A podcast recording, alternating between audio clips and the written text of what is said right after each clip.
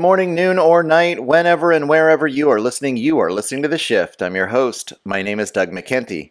This episode was recorded on June 22nd, 2022. Today on the program, I'm joined by astrologer and host of the White Lotus of Light podcast, Ian Ferguson. Ian has recently focused his podcast on the concept of the European black nobility and the dark spiritual lineage from which many modern cultural control systems evolved. I invited Ian onto the show to extrapolate on this critical historical phenomenon, as it ultimately exposes a lineage of empire builders, potentially going back millennia, who have profited immensely from the gradual spread of an imperialistic mythology now encompassing the entire planet. According to the theory, ancient worshippers of the Babylonian god Moloch, also known as the god Baal, began cultivating a political and economic system founded on the extraction of resources from the many through war profiteering and usury, then centralizing those resources into the hands of an elite few who were able to amass wealth and power far beyond that of the ordinary individual. These families eventually migrated from the Middle East into the Mediterranean, where they ultimately ingratiated themselves within the Roman Empire. With the fall of the Roman state, they then evolved into the Venetian nobility, which had a huge influence over the Catholic Church and ultimately became members of the most prominent noble families throughout feudal Europe. Purportedly, this lineage continues to this day, as evidenced by eyes wide shut type ritualistic parties organized by the likes of Jeffrey Epstein, and in the cremation of care ritual performed annually at the Bohemian Grove, where select members of the upper class engage in a ceremonial sacrifice emulating the ancient rituals designed to curry favor with Moloch himself. While this theory may sound far fetched to many, it does explain the historical transition from a state predominantly defined by peaceful tribal coexistence into the worldwide network of nation states united through participation in a central banking cartel, yet plagued by a seemingly unending state of perennial warfare. This system defines modern day reality for all those impacted by European colonization in the present day. This conversation will make an argument that modern imperialism may well be the result of generations of a powerful and wealthy elite, infused with knowledge of ancient esoteric wisdom, creating a cohesive and comprehensive lineage that teaches the secrets of near unlimited power. Find out more about the work of Ian Ferguson or sign up for a reading of your astrological chart by going to www.whitelotusoflight.com. If you like what you're hearing, please like, subscribe, and share this podcast on your favorite social media platform. We rely on listeners like you for the distribution of this alternative information. Find out more about The Shift and all other programs produced by Doug McKenty Productions by going to www.theshiftnow.com. Sign up at www.thepopulouspapers.substack.com for an overview of my written work and updates every time a new podcast episode is released. Without further ado, I'd like to thank astrologer Ian Ferguson for agreeing to this interview, and thank you for helping to make the shift. Hey, everybody, and welcome to this 124th episode of The Shift. I'm happy today to be joined by podcaster and uh, astrologer Ian Ferguson. Uh, I got turned on to Ian. I saw one of his videos posted on my Facebook page, I think, just uh, maybe about six weeks ago now. And he was having a conversation um, with a Philip Jimenez about the black nobility. And this is a, a, a concept that I have um, played around with. I don't know a lot about it myself, but it's an important part of European history and really probably the European present that uh, I think more people should know about. So the goal of the show today, I think, is to show a, a longer lineage of upper class elites that have had uh, really uh, an inordinate amount of control over uh, humanity and humanity's progress here, really probably for going back for 3,000 years. And, and uh, maybe Ian and I will, will, go take it all the way back there. Um, but I just wanted to focus on this particular point of European history just to kind of show that this lineage really does exist. I mean, so many of us get caught up in the left right paradigm, and we tend to think that the, these empires have come and gone. Uh, but there's just so much evidence that particular families have maintained throughout these thousands of years from the Middle East uh, into the Mediterranean and the Roman Empire into the Roman Catholic Church. Uh, and then uh, through to feudalist Europe, and even now a lot of these royal bloodlines really are in control uh, of a lot of the uh, behind the scenes and a lot of the big corporate and government enterprises that are happening today. So I wanted to have Ian on to give us this alternative perspective this alternative way of thinking about history. So many of us have been taught to think in terms of the left right paradigm and these dialectics, um, which is to say that they're they're just a nat- natural process of evolution from feudalism to capitalism to socialism or communism. Um, but in reality, I think maybe there's been this hand uh, this hand of this uh, these noble bloodlines, the black nobility, um, that creates a lineage that goes way back. That's really been behind the scenes doing a lot uh, of social manipulation. And so I want to thank Ian for coming on the show. Uh, and I'm looking forward to having this conversation because I have a lot to learn about this particular subject myself. Do you uh, just want to give people a bit of an introduction about yourself and and uh, what you're doing?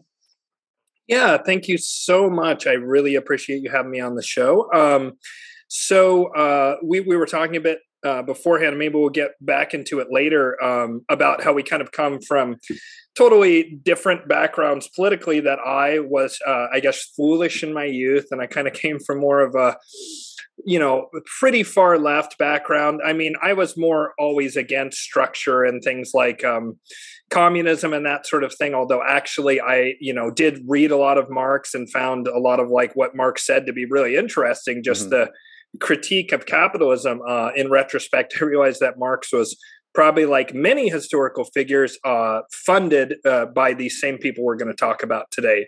Because what sprang out of Marx, communism, and this dialectic, as you uh, were talking about, uh, was you know profoundly influential in the 20th century. Uh, you know that's not breaking new earth. That's pretty well known.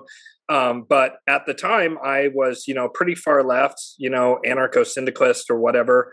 Um, over the past um, you know decades i've sort of learned a lot more about history in particular and just uh, social engineering in general. And so um, i sort of came from that background from a political point of view but i also had in uh, 2001 and actually january um, and might lose some of your more grounded uh, materialist scientific uh, listeners here, but I will just explain what happened for me, and people can take it with a grain of salt. I had a spiritual awakening because I took a uh, religions of uh, India class, and I read the Bhagavad Gita, and I had a bit of a spiritual awakening uh, around that. And then at the end of that semester, um, I, uh, you know, I was in Eugene, Oregon at the time, and college kid so I was staying up really late and studying and not really eating and taking care of my body. And then as soon as I was done with finals, the first thing I wanted to do was to smoke some weed. And so I smoked a ton of weed. And I had this uh, really intense mystical vision, which I've never had anything like that up to that point. I was, you know, pretty much a materialist.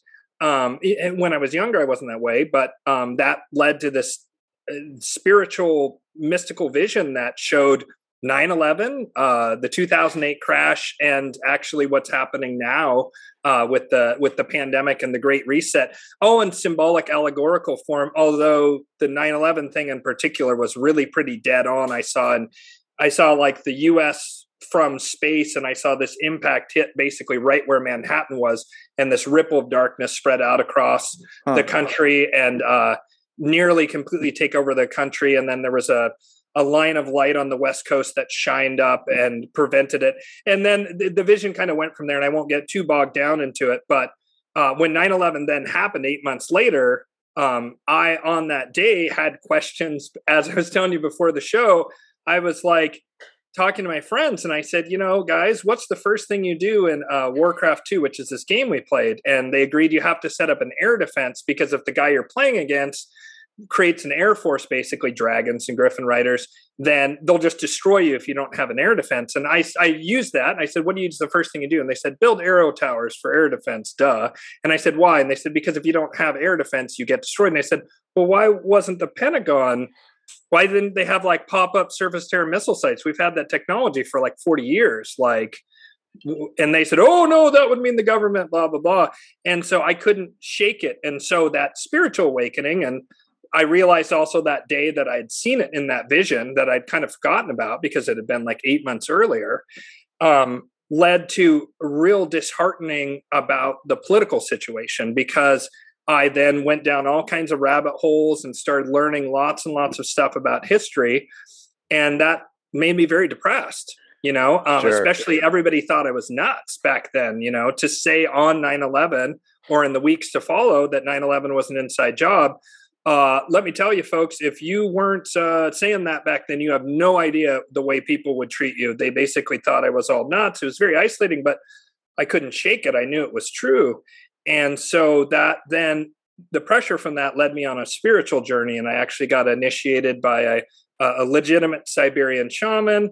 Um, I really got really into Western astrology. Eventually, I met my uh, son's mother, my first wife, and she had gone to the Maharishi Mahesh Yogi School of the Age of Enlightenment. That's the, right. the Beatles, Beatles guru for people. yeah, you know, I'm actually I meant to tell you this. I live in Fairfield now. My wife went to the. You're kidding. Yeah. And so he lives right where the uh, he lives right where the epicenter of this is, Fairfield, Iowa, and he bought a, a school there. Well, my wife grew up there. My ex-wife grew up there, and so she learned all about the Vedas and Ayurvedic medicine and all this kind of stuff. And she also learned a little bit about Jyotish or Vedic astrology. And so mm. I was really into astrology. And my wife told me about this, and I was like, oh, I don't like it. I don't want to be a uh, a uh, Pisces with Virgo rising. Boo! I'm an Aries with Libra rising, and they they have sidereal reckoning, so some of the signs shift. Like about 40 40 percent of people are in a different sign in the Jyotish right. system. But the more I learned about it, the more uh, intrigued I was by it.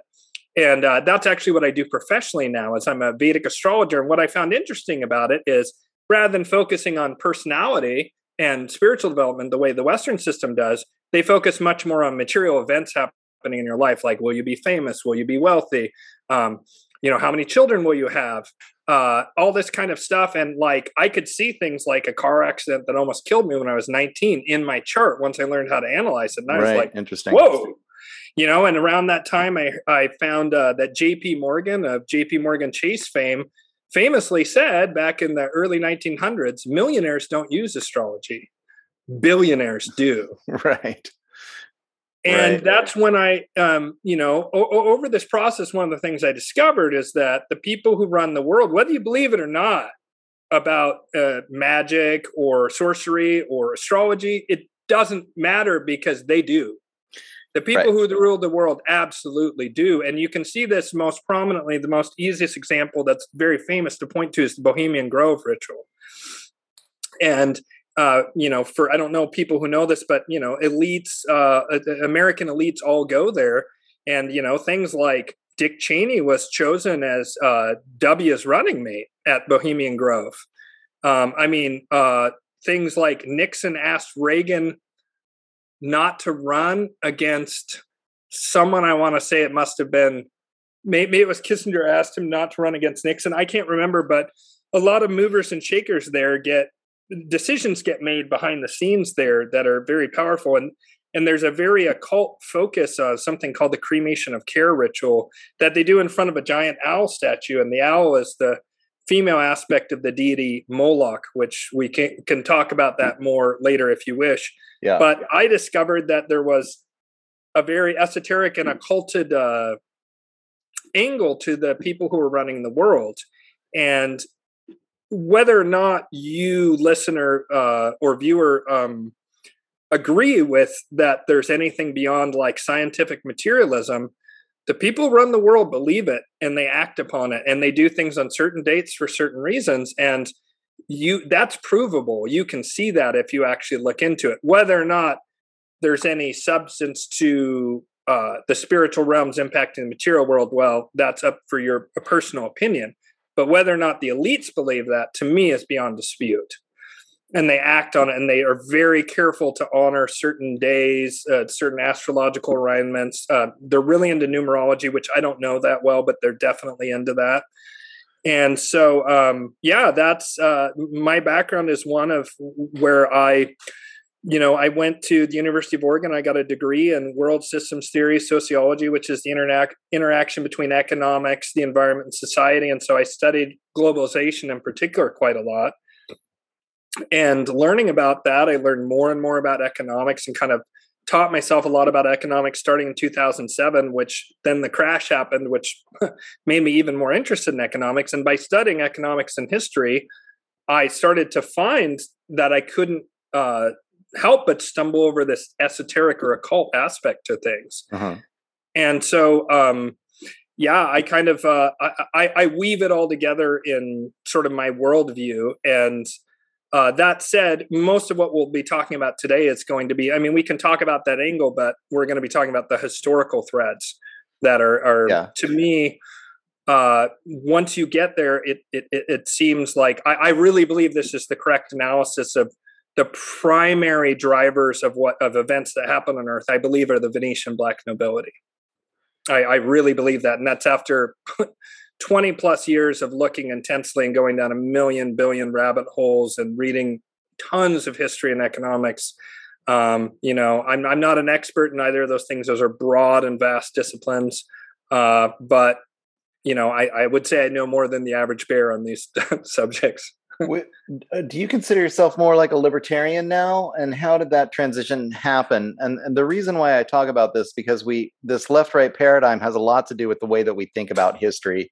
And so uh, when we get to talking more deeply about the the black nobility and this longer uh, lineage basically what i would call a, a long lineage of, a, of a, an economic protection racket that's been going on for, for yes. quite a long time and maintained by a, essentially an organized crime family. Um, but so many of us are caught up in this left right paradigm so how was your transition out of that and then and then uh, where would you put yourself how do you think of yourself politically now gosh that's a incredible question because i have a really hard time categorizing myself i will say that to me my my single fundamental political philosophical principle at this point is liberty. Yeah. The ability of people to be free and to act according to their own will, um, as long as it doesn't uh, impinge upon the will of others. Uh, you know, um, right? I, I just think that it's so incredibly important. And honestly, you know, I found myself going back to some of the writings and uh, speeches of the founding fathers and just being like, wow, I really, really did not uh, value this stuff highly enough. That's not to say that they're not um, complicated figures. They certainly, certainly are. Um, you know, uh, slavery, you know, like sure. some of the, you know, Jefferson being a misogynist, things like this, you know, not like having old school values, but being an outright misogynist, you know. Um, you know, we can get caught up in the whole historical reverse relativism, meaning that we're trying to judge these figures from a 21st century point of view, which is ludicrous because of so much has changed in the intervening 246 years, you know, since the founding of the country. But um, I just think that we we've really thrown out the baby with the bathwater on uh, the founding principles of the country. Now, mind you, uh, as we were saying before the show, um, I'm kind of anti-federalist as well. I would say, mm-hmm. um, and I think that the Bill of Rights are far more important than the Constitution, especially the original ten. But of course, you know, th- there's later ones like ending slavery and giving women the right to vote and things like that. That were important changes. Um, uh, you know, important amendments, but especially those first 10 are so, so, so important. And I think that, um, as we were also talking about before the show, what I think I stand for is liberty, and then also um, decentralization and transparency. Because I find that no matter how noble someone might be, the greater the concentration of of power, uh, the the more likely even a, a, a close to enlightened person uh, the, the more likely they are to make a mistake that's going to impact a huge number of people and cause real tremendous destruction. And it's just unavoidable the bigger you get that there's no way that you can do it. You can't make a decision for a country of 350 360 million people yeah. and that it's not going to give a bunch of people a raw deal. It's difficult even to you know mediate a dispute between two people and not give one of the two people a raw deal. But when you're looking at 350 million 360 million people you're going to be doing things that harm a tremendous amount of people. And that's assuming, which I do not, that the people making these decisions have our best interests in heart. but even if they did they would have no choice and so eventually it's like it just becomes a matter of pragmatism to just take whoever is willing to give you the most favors in exchange for the decisions you make because if the decisions you make are going to harm people anyway you might as well feather your own nest you know? So right. as I, I really like what frank herbert said it's not the power corrupts it's that power attracts the corruptible. Yeah. You know? And so i think that um decentralization uh transparency and liberty are kind of like what i'd say. Where does that leave me on the current cluster f of uh, economic or i mean a political situation we find ourselves in gosh i don't know. But i find myself aligning with people who at least will pay lip service to the bill of rights over people who are like we need to destroy that. Yeah. For, you know for whatever that's worth. Yeah i mean i'm right there with you in terms of you know we should live in a nonviolent society which means right. it's a voluntary society based on the consent of ad- consenting adults making agreements amongst themselves. We don't need to use coercion to impose some sort of equality or some sort of utopian vision uh, on everybody else um, because that requires violence and it's not it's it's not ethical to be able to do that. So i think that underlying um, ethos of of the principle of liberty uh, is something that I just have never been able to shake. I mean, no matter how, yeah. you know, sure you can argue that there needs to be some kind of economic redistribution of wealth, and nobody's, I think, arguing that the system that we have now is anything like, you know, a libertarian paradise. I mean, clearly there's a lot of uh, uh, a lot of violence that's imposed um, emotionally and physically on us by those who are in power right now. So um, but that ethic, that underlying ethic, I just can't shake. And then the notion of decentralizing power, I just feel like if if everyone could agree on this, uh, and even have the sort of social organization arguments on a local level after we've worked together to decentralize power, then we'd have a shot. You know, we just have to stop mm-hmm. with these left right paradigm arguments, and we have to create a. I, I've been using the term lately bottom unity to just get everybody. I mean, you know, there's how many if there's a couple hundred thousand of these guys that's sort of at the top of the pyramid, I'd be surprised. I mean, there may be only 10 or 20,000 people. And then there's the rest of us, the other 350 million of us. If we all got on the same page, guess what? It's game over for this system that we're about right. to talk about. Um, mm-hmm. And so I, you know, I hope people can listen to this and really start to question: Is it really worth arguing with my, you know, my neighbors and my friends about politics from this left-right spectrum, or should we all mm-hmm. just like r- lift that veil? Um, get rid of this concept of history that says that we're we're just inevitably going through these phases from feudalism to capitalism to communism like we're all taught in school um, and start to realize that maybe there's something else at play here that we can all get on board and do something about. So, um, mm-hmm. you know, let's go ahead and start getting into the part of the conversation where we're explaining the system that's really going on. mm-hmm. And you talked about maybe we could start with Moloch. I mean, why the hell are those guys at the Bohemian Grove worshiping a 3,000 year old god from from Mesopotamia, from ancient Mesopotamia? And what's the connection? Because to me this is the lineage that we're talking about this spiritual lineage that these people who have been in power and the people who have controlled the empires throughout the millennia uh, mm-hmm. have consistently continued to follow these esoteric traditions. Um, so what what are these? What is this all about? What's really going on? Well i mean i think you actually have to in order to understand like who these people are um, they, they have they, they have managed to hide themselves very successfully, especially in the last uh, few hundred years, and it seems uh, as a direct result of um, basically people catching wise to them mm-hmm. and wanting to put a stop to them.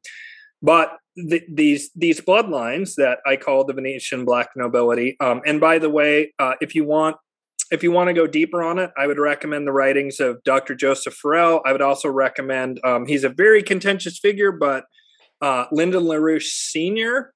Right. Uh, actually, the first time I heard about the Venetian Black nobility was in a leaflet for Lyndon LaRouche Jr. for president, uh, 2004. And I went to the website and I actually can't find this article anymore. And he started talking about the doges of Venice And I started remembering about how I had read when I was much younger, because I've, I've always been into history since I was a little boy. Right. Um, about the Venetians and the Venetians being very powerful uh, at the point in time, basically between the fall of the Roman Empire and the arising uh, to power and dominance of the Catholic Church, and really throughout the Dark Ages, what we call the Dark Ages.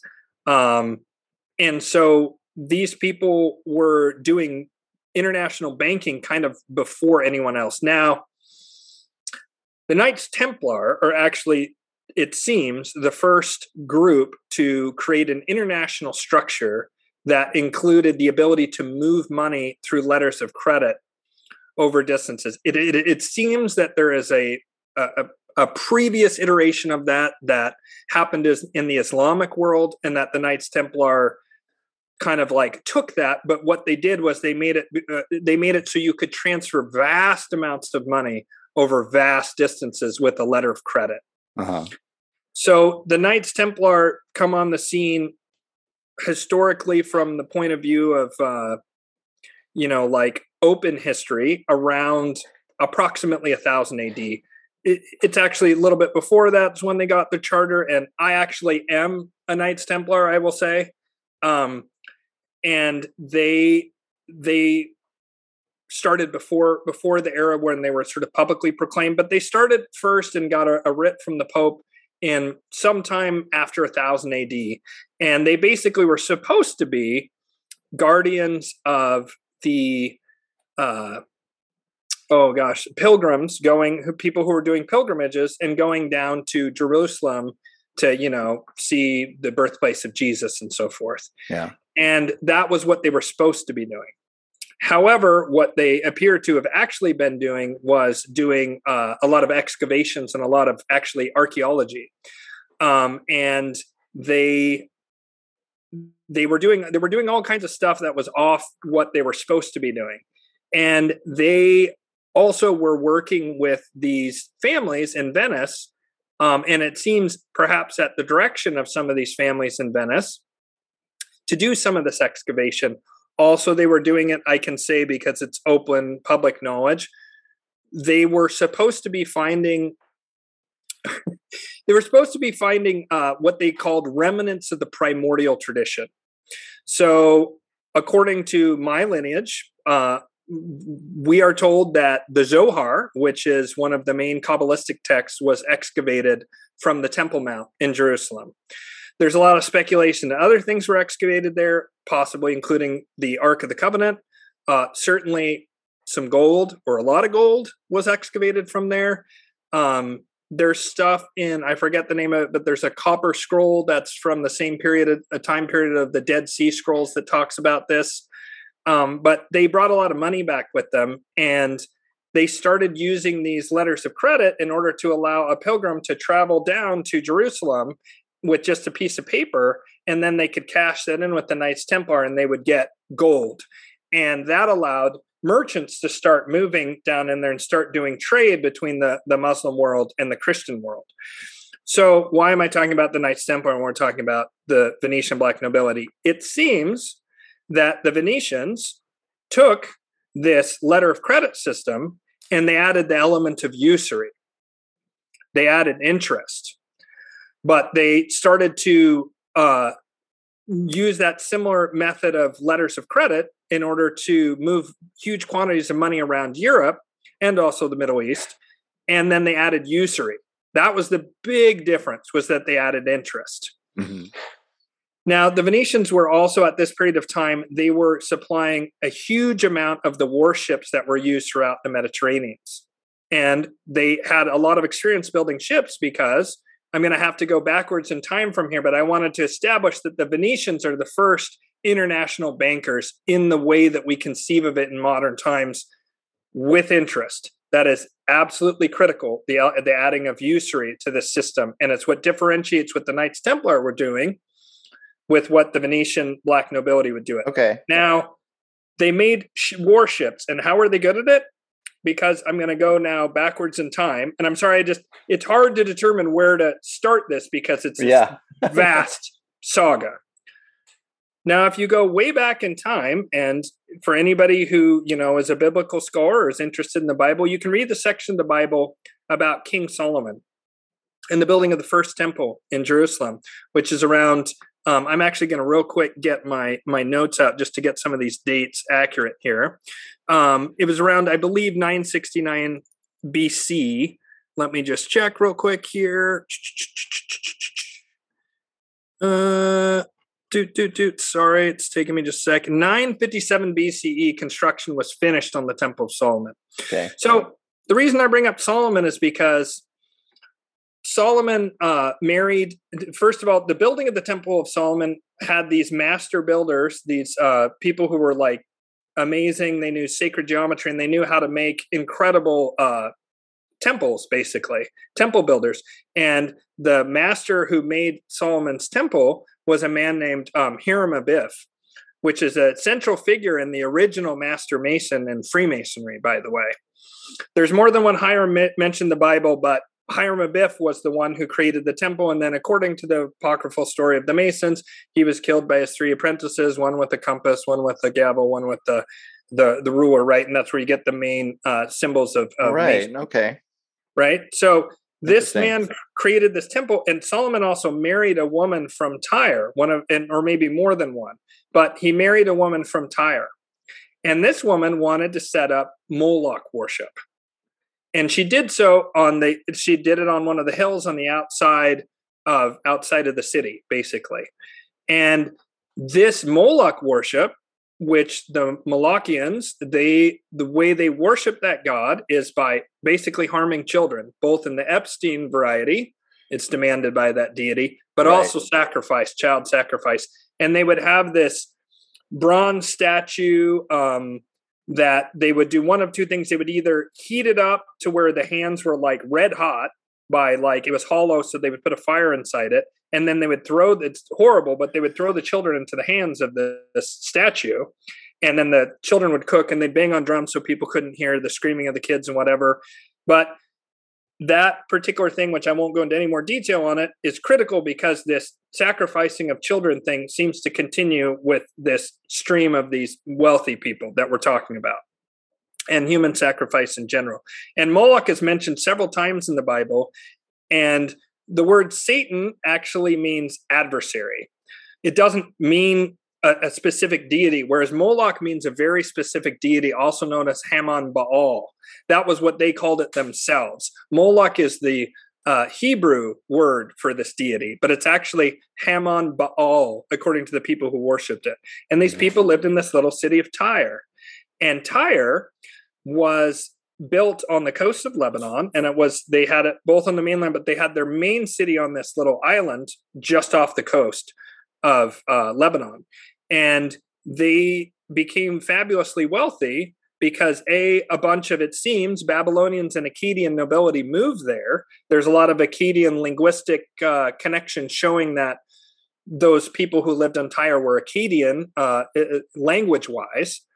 Um, and so it seems that they went from Akkadia to Babylon and then to Tyre.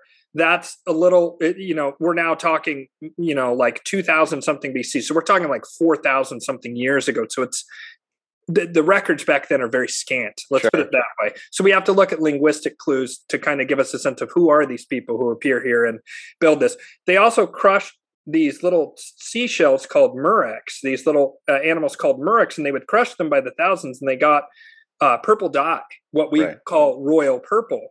And that is a big part of how they became so wealthy because the reason it's called royal purple is because only nobility could afford it because it was such a laborious process. It took, I want to say, a thousand or 10,000 of these little uh, sea snails and crushing them up to get like a gram of this purple dye.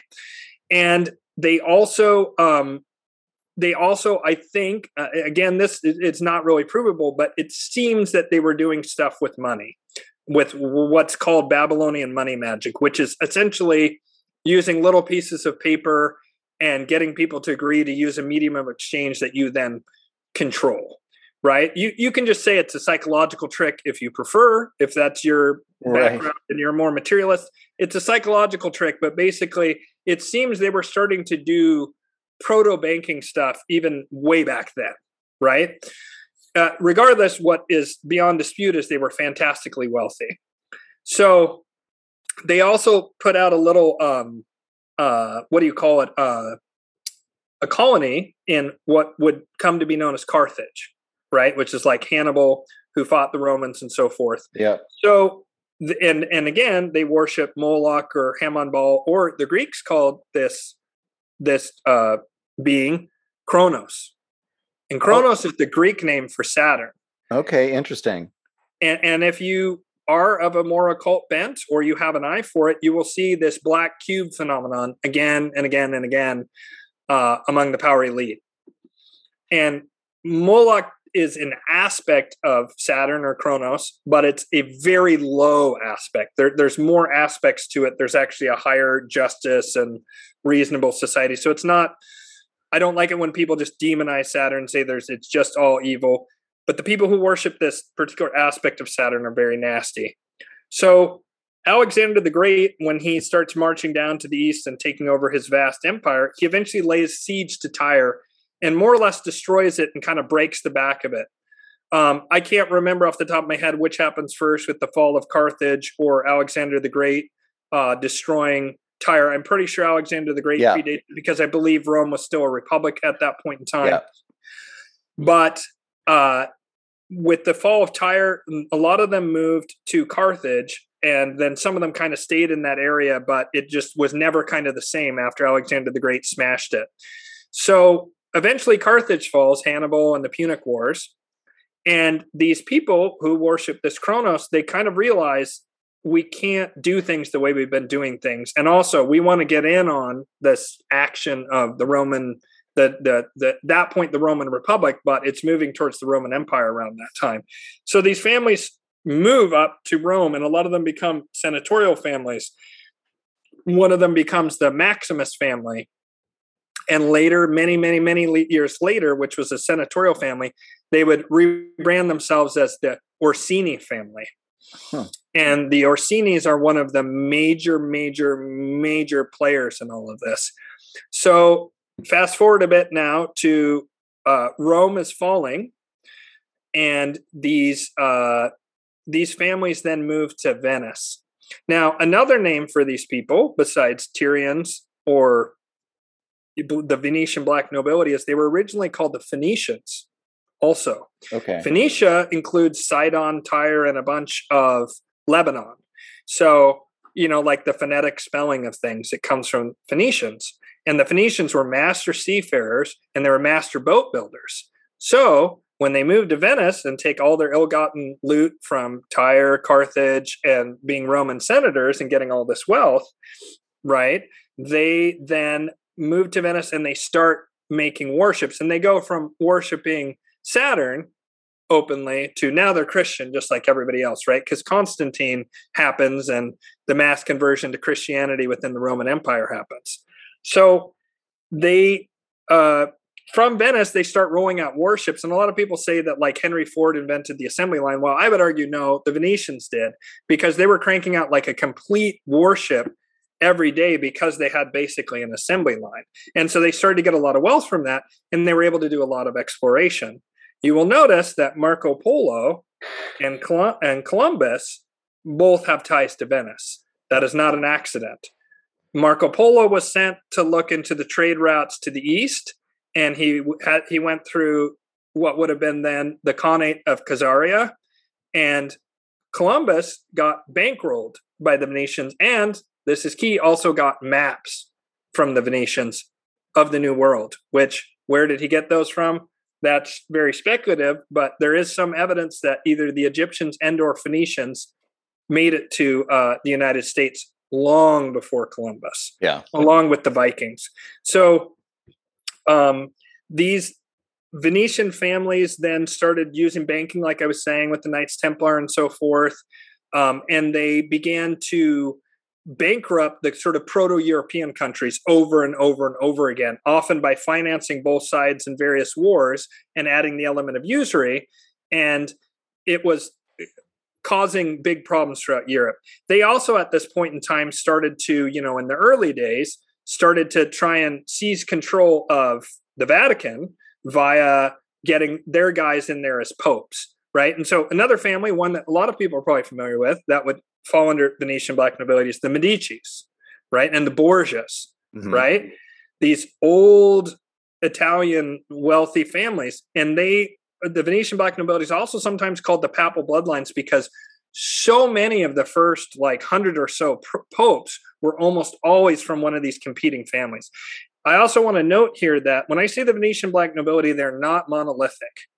They do recognize each other as cousins and they will close ranks if they see an outside threat, but they're forever fighting against each other and a great way to look at it as an offshoot of the black nobility is the Cosa Nostra, the what we call the Italian mob, right? Right.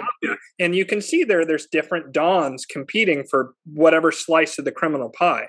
Well, this high level Venetian black nobility, they operate in the same way, right? But they'll all turn and like, if they're all getting threatened by the FBI, they're going to close ranks and not inform on the other mafia family usually. You know they'll usually be like okay well we're all we're all mafia here you know and we all hate the feds you right. know? But then as soon as the heat goes down they'll try to kill each other again to gain more territory.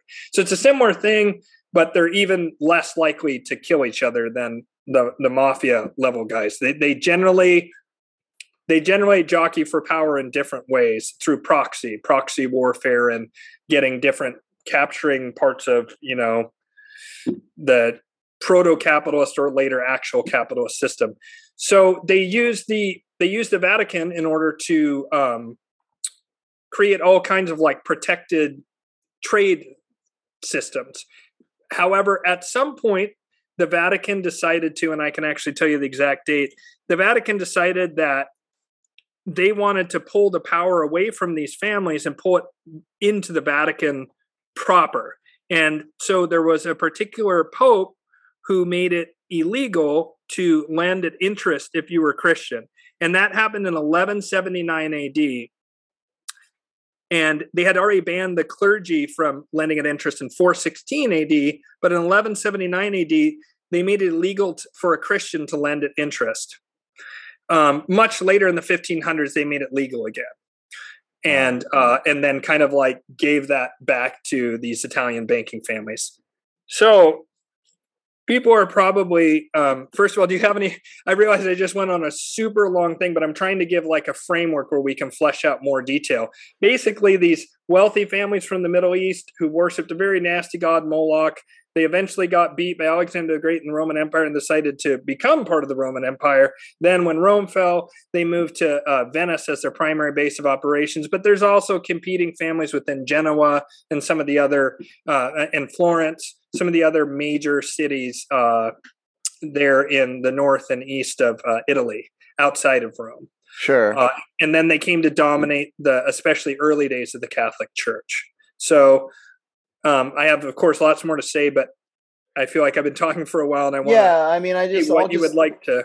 I, I actually think you're doing a great job of of explaining what's you know the history of all of this, and I just want to reiterate. I think two points, and one is is the lineage of these families that is traceable, and mm-hmm. you can clearly see that they've come from the Middle East into Tyre, Carthage, uh, and then and then um, sort of ingratiated themselves amongst the Romans and the Roman nobility. And then you're looking at Roman senatorial families. And then with the quote unquote fall of the Roman Empire and the rise of the Catholic, the Roman Catholic Church, these same families have moved into Venice and and started and continued to do what they had been doing and and now have this heavy influence over the Catholic Church. So you know we can clearly see how um, how there's this lineage of these people that were Moloch worshippers early on, mm-hmm. who have continued to to to uh, um, amass power and accrue wealth and power uh, through this early uh, banking system um, and through the practice of usury uh, and, and, then also the other point that I that I just want to emphasize is this connection with organized crime because that's mm-hmm. that's what I see when when I had the thought in my mind that that governments and the way they operate were more like protection rackets and or an organized crime syndicate. It was like a big aha moment for me that you know we're having these these arguments in this left right paradigm and it's just not the right paradigm to even perceive what's really happening here. There's a this group these wealthy families for thousands of years that have been actively building this empire and it is exactly that. It's an organized crime syndicate. It's just exactly like the the mob. It almost even makes sense to me when you hear about you know the CIA working with organized crime or these intelligence agencies or some you know the governments that are working with organized crime right. it's like well that didn't make sense to me until it was like oh no it's the rich organized it's the most powerful organized crime syndicate working with these sort of underlings in organized crime you know and right. and just when I started to analyze history from this point of view of this kind of power structure, uh, instead of thinking about these great economic movements from you know like i said from feudalism to capitalism or, or just the way that the vast majority of us get taught to being like no i mean let's analyze this from a power structure. And then you can see you know these family lineages that have had power for a long long period of time and are just maintaining this this cartel this organized crime cartel that, that they've been developing uh, you, you, know since uh, since literally the beginning of history um, it things start to fall into place when you when you can observe history from this lens from this paradigm. So so continue with the story. Yeah so uh, the reason um the reason i'm setting up this banking thing is because i think i think that if people are savvy that that most people can conclude that if you look at the nexus of everything in fact the scientific american i think it was did a uh was it scientific america? I can't remember there was some there was some very prestigious very mainstream scientific magazine they did an analysis and they uh, found this super entity at the center of capitalism through all sorts of interlocking concerns and interlocking this, that, and the other thing. Right. And basically, at the very, very center was banks. And I think most people who have any kind of understanding of economics understand that central banks wield almost unimaginable power, talking about like the Fed in the US, the Federal Reserve. Yep. What less people know is that the Federal Reserve answers to another bank, the Bank of International Settlements in Basel, Switzerland. Right. And when you start looking into the founding of that, some interesting names come up, and I can't remember which of the uh, black nobility families. Um, in in my video I did with uh, F- Philip Jimenez, he he mentioned which one was one of the primary people, but Rothschild was involved in that. Um, Hjalmar Schacht who was also the banker both for uh, sort of the Prussian World War One Germany, but also for the Nazis. He was foundational in that. Um, the head of the Bank of England was it, and they said, "Oh, well, this is just to to do transfer payments from Germany to France for reparations for World War One and to England. That's it." It ended right. up being that the the Bank of International Settlements is like the hub or the nexus that all the central banks in the world go there and talk to them and it's completely opaque. Yeah. And remember when i said earlier i said centralized transparency. centralized and opaque is the opposite of what we want. Yeah. And, and, then even that's not the end all be all because like i say it, it it really traces back to these these families. And so when yeah. people if I oh, can just inter- interject really quickly, Please. because you made such a great point about in, in the modern day, um, the way that I've interpreted it. And one of the things I saw a graph at one point that showed, first of all, the way the cartel is structured is around banks. So there's like the four, let's say the four major banks, for there are four or five major banks that are too big to fail. And like each one of those banks, you'll see has one of the is connected to one of the four or five major oil companies and one of the four or five major media companies. And and so they all they're all you know they're all organized around uh, amassing these resources. And then of course the major banks are all connected to a, a, a billionaire family. And this would be say in the united states or they're all transnational corporations of course now so internationally, there are more, but in the United States, you see these sort of five major banks all sort of surrounded by these five different from the different industries. They all control the biggest corporations in the different industries. And then the banks are connected to the central bank, of course, the Federal Reserve, which is where they all collude. Then the Federal Reserve is connected, as you say, to the Bank of International Settlements. And this, to me, is the is the modern day uh, hub of the wheel or the engine that drives colonialism. I mean, this is what I see it Absolutely. as. This is uh, you know so funny because again, most people think about history as like oh, you know, back in the 19th century, there was the British Empire, and then Gandhi came around, and, you know, it's all good now. There's no, we don't do colonialism anymore, right? I mean, people think there were these, these revolutions and the British Empire fell apart. And it's like, well, politically, things, you know, some chess pieces got moved around a board a little bit. But in reality, this central banking system, the one that has always harvested the wealth of empire since the very beginning, as you're describing, with the Venetian black nobility, and before that, uh, they've been cultivating and developing this this banking system as this methodology of harvesting their empire since way back then, and now it's just evolved into uh, you know the the uh, the uh, World Bank. yeah, yeah, and IMF and and and uh, Bank of International Settlements, especially. Yeah, yeah, um, yeah and so people uh, I'm just going to go ahead and address sort of the elephant in the room, uh, which is that anyone who's looked into banking to any degree, you know, one of the I name dropped a minute ago, the Roths, Rothschilds. Yeah. Uh, there is a what I see happening, especially um, people are searching for answers right now. They want to know what's why is everything going so wonky? Why is everything so wrong?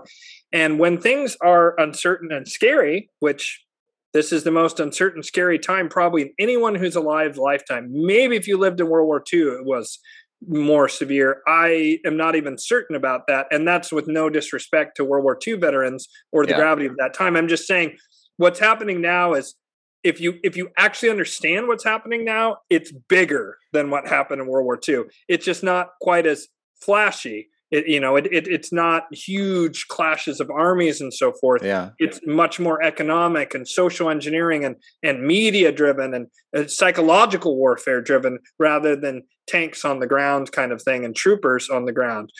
So, if you look into banking at all, you're going to come into this thing where you know a lot of people just want to stop there. They don't want to look any further. And mm-hmm. i assure you there's beyond there's a reason that i mentioned that the pope banned usury for christians in 1179 ad now i'm going to talk about something very contentious. And before i do i'm just going to say that i have personal sort of skin in the game on this one and what I mean by that is that my my uh, ex-wife that I mentioned earlier, uh, who who got me into Vedic astrology and so forth, her father is Jewish, and that means that my son is genetically Jewish. And were we to, heaven forbid, have lived in Nazi Germany, he would have been considered Jewish and dragged off to the camps as soon as they found that out. Yeah. So I want to say, like with with that lens and understanding, what you cannot ignore and what should not be ignored is the fact that much of the face of banking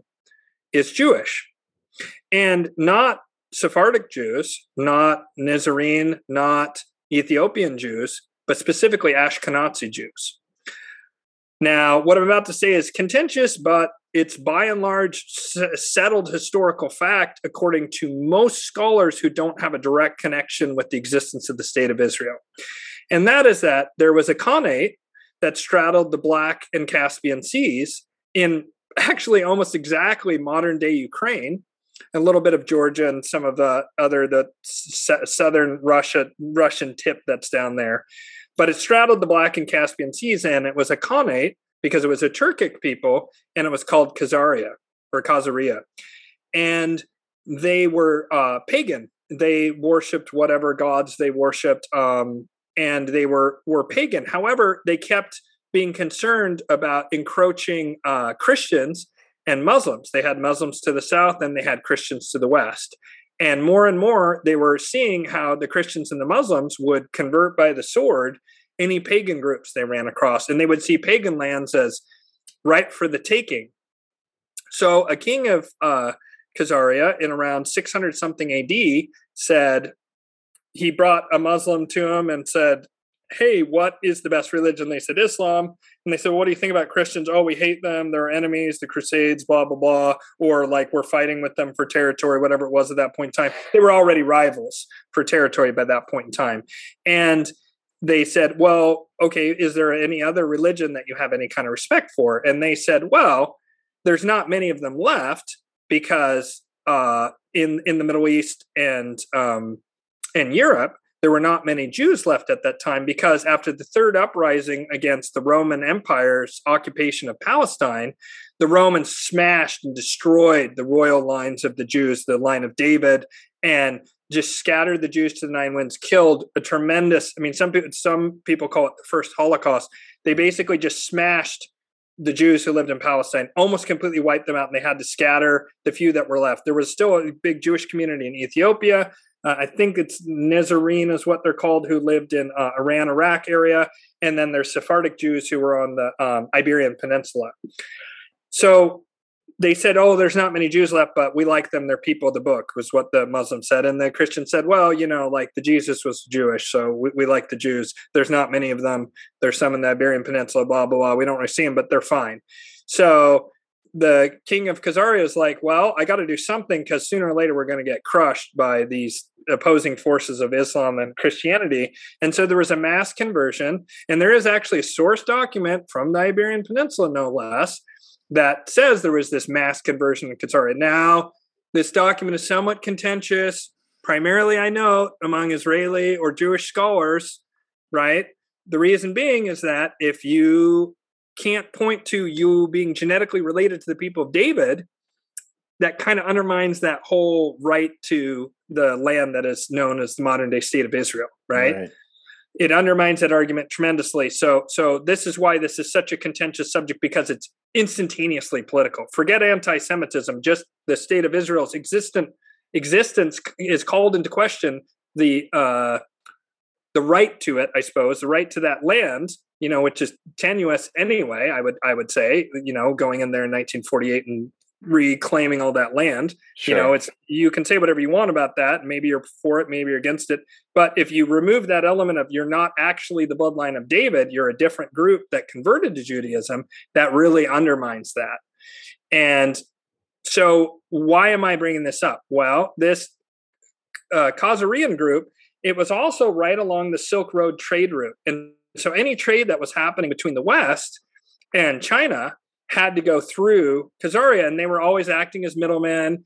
They're known for having done some uh, sneaky, nasty stuff. They were sometimes called the name stealers, or they would drug people and then pretend to be them and then close the deal and do all kinds of shenanigans. They were kind of like known as a as people who were particularly feisty and particularly clever, and they had this mass conversion. And then eventually, a uh, Russian basically came down and crushed them and broke that empire. And that happened in, uh, let's see when that happened exactly. So the fall of Khazar is founded approximately 650 AD. Uh, I can't remember exactly when the mass conversion happened. It happened not too terribly long after that. Um, and then they had the beginning of the fall uh, in in basically the year 1000 AD, and Khazaria had been pretty weak since 969 AD with the invasion of uh, the Rus by Sviatoslav the first of Kiev, and by 1224 AD, Khazaria was pretty much totally destroyed because a Mongol invasion then came from the east, and so they had to flee, and they fled to Eastern Europe, Northern Turkey, and elsewhere to the west and south. Mm-hmm. And this is around the time when suddenly um, lots of there's lots of medieval documents talking about like Jewish people being around uh, and, and, the way it's described, again, you know, records aren't great back then, but it makes it sound as though it was kind of something new, a lot of this stuff. And again, this is very contentious because Khazaria, they, they don't like to acknowledge it because it, it undermines this whole Israel thing. Um, I, I am convinced that it exists, that A, there's no question existed, but to me, there's no question that at a bare minimum, there was a huge population of Jews within Khazaria that had converted at some point in time. I believe this mass conversion story that comes down to us from uh, some Islamic texts and letters that went back and forth between Khazaria and um, uh, one of the uh, Muslims back then. They were in very friendly terms that were um, the caliphate that was there on the Iberian Peninsula. Uh, I, am of the belief that what I just said is absolutely true. Mm-hmm. People can, you know, please don't take my word for any of the things I'm saying. Research it yourself. I think you're going to come to probably fairly similar conclusions I did.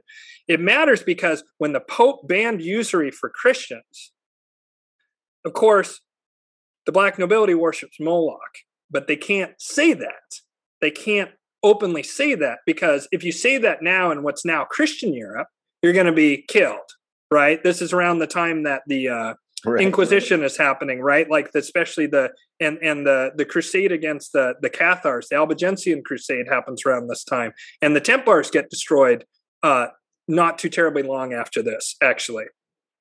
So they banned Christians uh, lending at interest. And so that put the Venetians in kind of a bind. They didn't want to stop their most profitable thing ever that dwarfed the profits of what they got from uh, selling selling those war galleons. They wanted to keep it going, and they had a problem now because they could no longer directly do it. And in comes this group of people who their own book says that they can lend at interest if it's to non-Jews. So the black nobility appears to have then used Khazarians, or sometimes what are called the court Jews, that suddenly appear around this time as moneylenders, but at frontmen. Right. Interesting. And a lot of people will get to this layer of the Khazarian mafia, which is a small percentage, a tiny percentage of Ashkenazi Jews, a, t- a vanishingly small percentage of them. The same way that, like, the Bush family or the Clinton family or the Queen of England or take any power elite group, they're tiny, tiny right. minority within that group. And that's critical because people get caught into this anti Semitic hysteria. Because, yes, you can it, point to there's banking and there's media. Did you want to say something? Well, it really is important to note that. And then the other thing I just wanted to bring up at this point is, uh, as we were talking before uh, the interview about the the Sabbatean Frankist yes. movement and, and and then you're really talking about it's a jewish movement but it, it, it, was a sect of judaism that's that sounds to me more like they're acting more like these these moloch worshippers yes. They are. and, and then and then the very wealthy quote unquote jewish families are basically working together with the very wealthy eh, members of these Venetian nobility members, and they all seem to be acting in a way that they're all basically following this Moloch lineage. So, you know, to call these people who are acting in this way, this this small group, and to equate them with the rest of, of Judaism and and the average Jewish person is just, uh, I think, it's just an insane leap. Uh, and it's important to to understand that while some Jewish people have been involved in this, the ones that have really gotten to the top of the top of the ladder, if you will, have have been involved in these in these very strange offshoots, these uh, Sabbatean and Frankist offshoots of Judaism, uh, and then really ultimately, at the end of the day, they all seem to uh, this whole group of people that have been working within this lineage as a part of this organized crime syndicate have been working towards this concept of uh, one world religion and elimination of all these different religions uh, and to identify them as as Jewish in, in particular is just not accurate. Absolutely, I agree a thousand percent. And Sabbatean Frankists to me are simply occulted uh, Molochians. It's right. the same thing. Their, their belief uh, uh, their belief. Um, I for, I forget what his name is. Like, um, oh, I can't remember the name of the founder of um, of Sabbatean Frankism. You could you can look it up. Um, basically, they say, oh, the God of the Old Testament is actually like that's not real. That's like a fake evil God, and um, our God is beyond that, and the only way you can reach that God is by inverting all of the right. the rules of like the Torah and so forth. And, yeah, and, wanna, and, they don't even use the Torah, right? It was like they ditched the Torah and they're using the other the Zohar, the Babylonian the Talmud. Other, yeah, the other books. Yeah. So it's well, a very different sect. Right, and and the thing is, is like there is nasty stuff in the Babylonian Talmud. It, it's also five thousand years old or whatever. Like find me some literature from that period of time that isn't pretty nasty. Like, good luck. Right. you know what I mean? Like, and, and, and, when I look at when I look at, for example, um, the Jews who eventually like tried to stamp out and destroy the Molochians, and there was a big fight between the Yahwehists exactly and the yeah. Molochians. They became stark enemies because they're also called Canaanites. The Phoenicians, they're also called Canaanites, right? And they were super hated and were huge rivals. It was a very strange period of time with the Temple of Solomon to where there was like peace between these two. And then it even looks like, if you're looking at it, looks like there was an attempt to subvert at that time uh, Judaism and move it even way back then towards this more Molochian impulse. I mean, you Right, have this sure. woman who who's married to King Solomon, and then she seduces him and gets him to do something that eventually, according to the Bible, gets him, you know, in disfavor with God. Right when he had been the most favored person on earth, um, he be- moves into disfavor because of almost most specifically his wife setting up that worship of Moloch.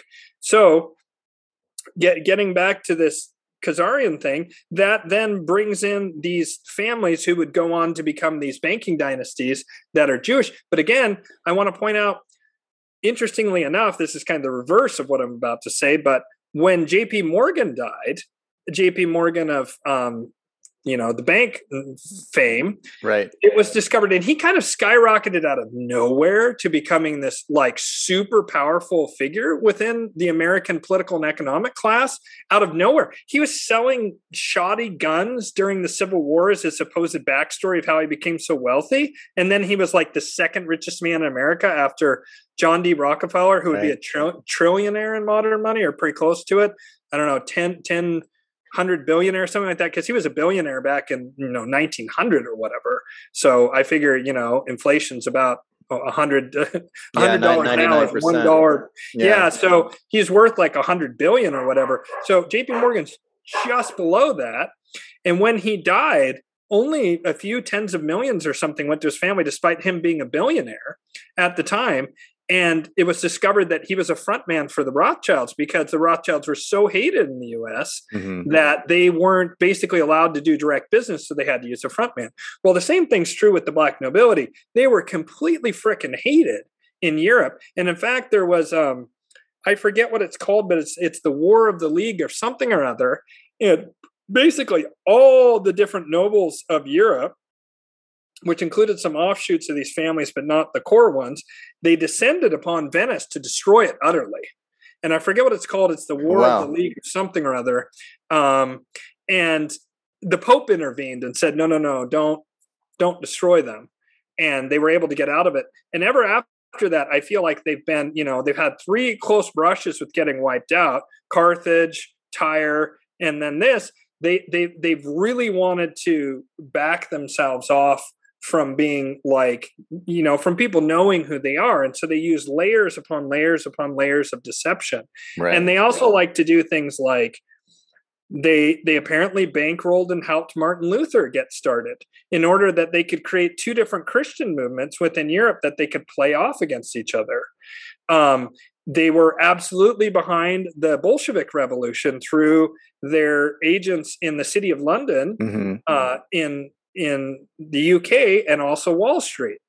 Like Antony Sutton has done a lot of work proving this. So the Bolsheviks were actually funded by these huge financial centers that were told are capitalists or whatever. Of course, I don't know that we've ever had capitalism the way Adam Smith, the, the, the you know, described it. But sure. Not a, not know- a free market. That's for sure. right and so like they they love to play both sides against the middle to use like a, a modern parlance and it seems to me that they use like a lot of people don't realize that both the ussr and the nazis invaded poland right around the time that poland was having all these worker strikes and they were trying to make worker collectives and the nazis went in there and took poland and then said what was that about unionizing or whatever Right. and beat them down. And same thing, Russia invaded from the east, and it really looks like, you know, World War One helped break up a lot of the monarchies, and World War Two really broke up any vestiges of any kind of monarchies and completely reshaped Europe in a in a Right. fundamental way. Although it's said that the the Queen of England's family is uh, the Windsors is deeply enmeshed in all of this. Yeah, they they used to be called the Saxe Coburg Gotha, hmm Uh, and then during World War One, they changed their name to Windsor because Saxe Coburg Gotha sounded just a little bit too German, which Right. it is. yeah, yeah, and, and. Saxe Coburg Gotha are basically some Teutonic royal families that married into these Venetian black nobility bloodlines. That's who they are. So those old Italian banking families went up there and they saw that Germany was up and coming. It wasn't really Germany back then; it was proto Germany. Um, Yeah. Because uh, weirdly enough, Oregon is one year older than Germany. The state I'm in is one year older than the Right. country of Germany. 1860 versus 1859. So they were a bunch of like fiefdoms and duchies and baronies and, and micro city states. It's very bizarre, actually. Um, but they were held together by like the common language, basically. And then they had the Prussian nationalist movement and so forth and became Germany in 1860. But even way back much much earlier hundreds of years before germany gets created officially the teutonic knights and the junkers which are the name of the rich people there had settled there and were basically making germany the beginnings of modern germany would arise out of that milieu. And it was some of those noble families the junkers and teutonic knights that had settled there that married in with these venetian old old banking families and became saxe coburg gotha among uh, other things. And so uh, almost every I mean, basically all European blue bloods are tied into this line in some way or another. Now, that doesn't mean that they're all super nasty and evil. I don't believe they are. Right. Um, but it's everything from the Habsburgs, which is a fan- super fascinating bloodline, to the House of Orange is a super important bloodline for uh, these families. There's the Aldobrandinis, the Pallavicinis, um, Orsinis that I mentioned earlier that are particularly like kind of horrifying. Um, uh, the Massimo family is extremely nasty and supposedly runs all the mafias and most of the criminal mafias on earth. A lot of the stuff when you start to get into this, especially anything modern, right? It's very difficult to pin down and you have to rely a lot on deep you know unsourced deep conspiracy theory type of stuff right. to get any information at all that appears to be leaks from insiders and or rival families trying to make one of the families look worse than the others it's it's hard to say but um you know it, it is really hard to to kind of like uh, drill down on a lot of this stuff because they really just kind of go poof and almost disappear from the scene magically. Yeah. After that League of uh, you know, man, I, I almost want to look it up here. I wish I'd written it down. Well, um, one of the things that I, I, I, wanted to bring up at this point in the story, maybe we could talk about things like the American Revolution and the French Revolution, because I do think that that was a period of time where the kind of feudal nobility was so in your face and they realized that they couldn't get away with it anymore. I mean, the people were starting to to these democratic revolutions were starting to happen. There was a revolution in Greece, and then the American Revolution, and the and the uh, and the French Revolution. The, the, so democracy was starting to kind of take hold, and and and but what I guess the way that I perceive it is that the democracies, like political power, was shifted from the feudal f- lords, from the feudal mm-hmm. system into these democratic systems, but the money it was another way to for them to to hide like they can hide behind the democracies now and say oh the democracies now have the political power and the nobility is just you know we're just old hat. We don't have any political power anymore when in reality uh, they're you know they they have so much wealth that they it's easy for them to to buy off these democracies or just work around them. I mean it was uh, so it was almost a way to to to further um, obfuscate? Obs- yeah exactly exactly their existence as opposed to in the feudal system when like they were prancing around they were they were you know a- arrogant about themselves and they realized that like this isn't working for us anymore let's in some cases i think definitely in the case of the french revolution and then with people like Karl Marx, as you already mentioned, they're they're just completely funding these things to to fund quote unquote workers' revolutions and workers' rebellions uh, that ultimately are are I think manufactured to steer the people in the direction that the this no, noble class uh, behind the scenes really wants people to go in anyway. Yeah, real, real quick, I just want to for, for the viewer. So it's mm called the War of the League of Cambrai, and it happened from about 1508 to about 1516, and that is really seems to be the moment almost when they disappear, which okay. is interesting because that's right around the time that the invention of the printing press happened, right. and with the invention of the printing press, suddenly regular people were starting to read, be able to read for the first time ever. Figure it out. Read, yeah. If you read history before the invention of the printing press, it's all like this. It's all like, and then the uncle killed his brother, and then the brother got poisoned by the prince, and then the prince's mother killed his father and married him and like it's all like game of thrones on steroids like right. insane if you ever go to the vatican look at the pope list and you'll be like hey that's interesting he had 25 popes in a five year period how's that happen when there's a life term it's because they all got freaking assassinated and yeah. so like if you read ancient history, it's very clear because it's written for the sons of nobles in order to prepare them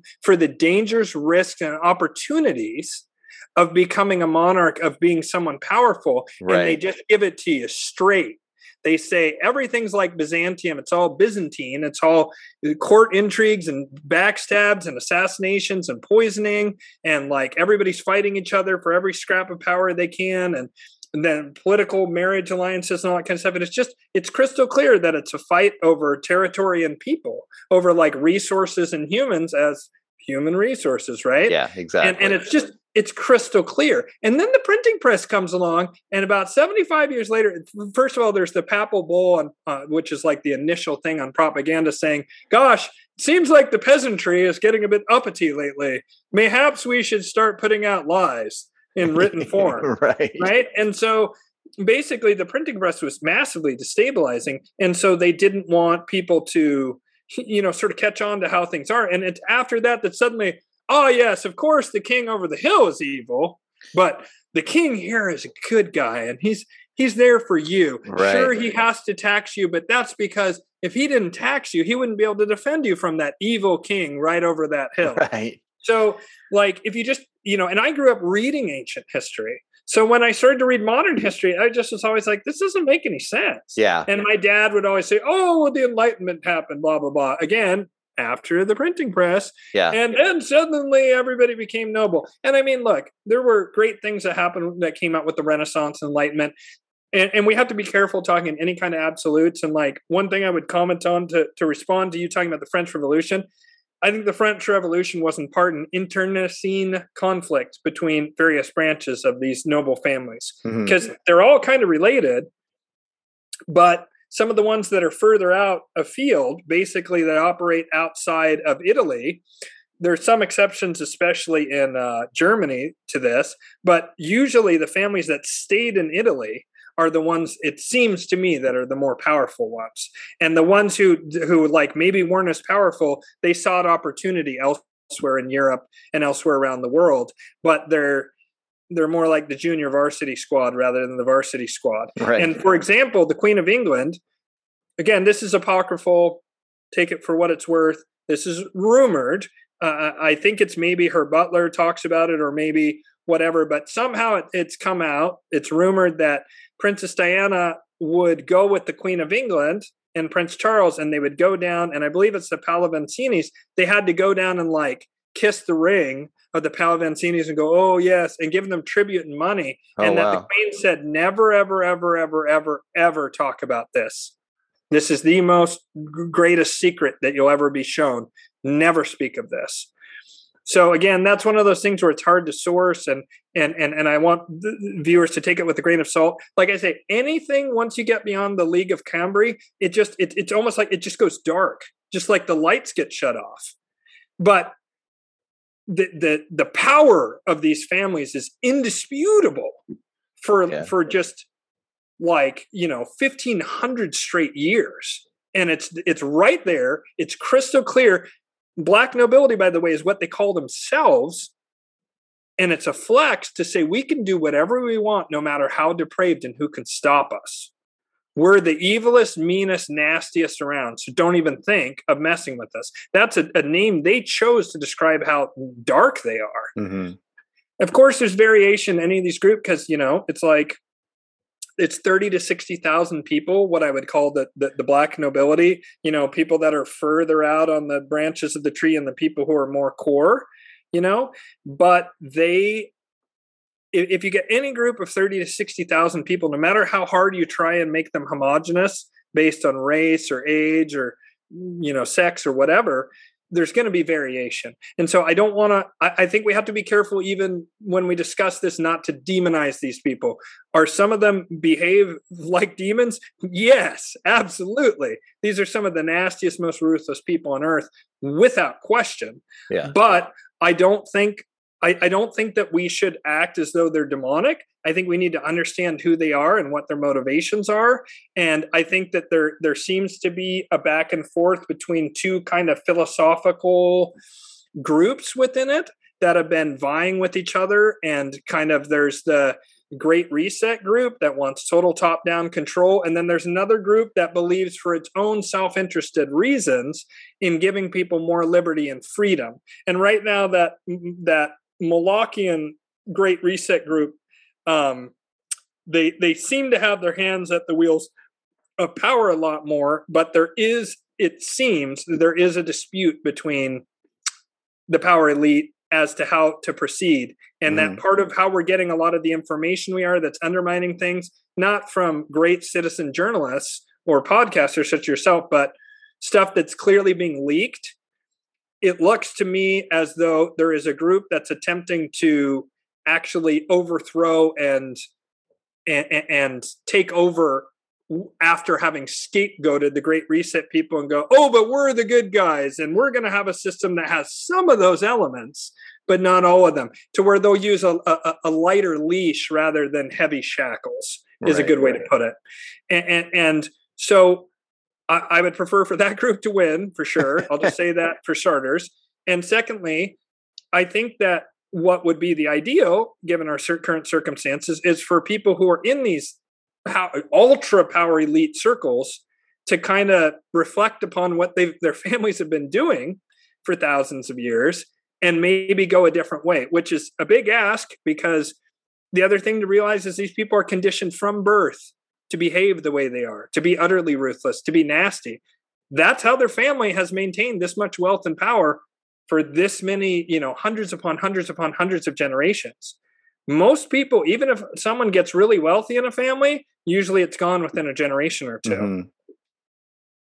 so to be able to hold on to that level of wealth and power for that much time takes tremendous intelligence and tremendous conditioning and reinforcement and many of these people are much like in the mafia movies you can't leave you can't go a different way. And if you start to go a different way and you're not doing it from a ruthless, self interested point of view, they'll just kill you even though you're a family member. If someone were to come out and go, by the way, my fellow Orsinis are all evil, blah blah blah, and and you know Uncle Pepe is the great pope or whatever, they would they would be killed if they did that publicly. They would they would just immediately have an accident or heart attack or whatever. They would die.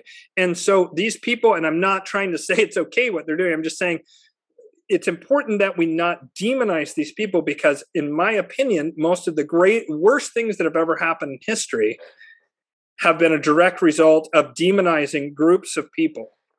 And it's part of the reason that I'm against this anti Semitic trope. A, I believe it's false and inaccurate, that they act more like the consiglieres for these families.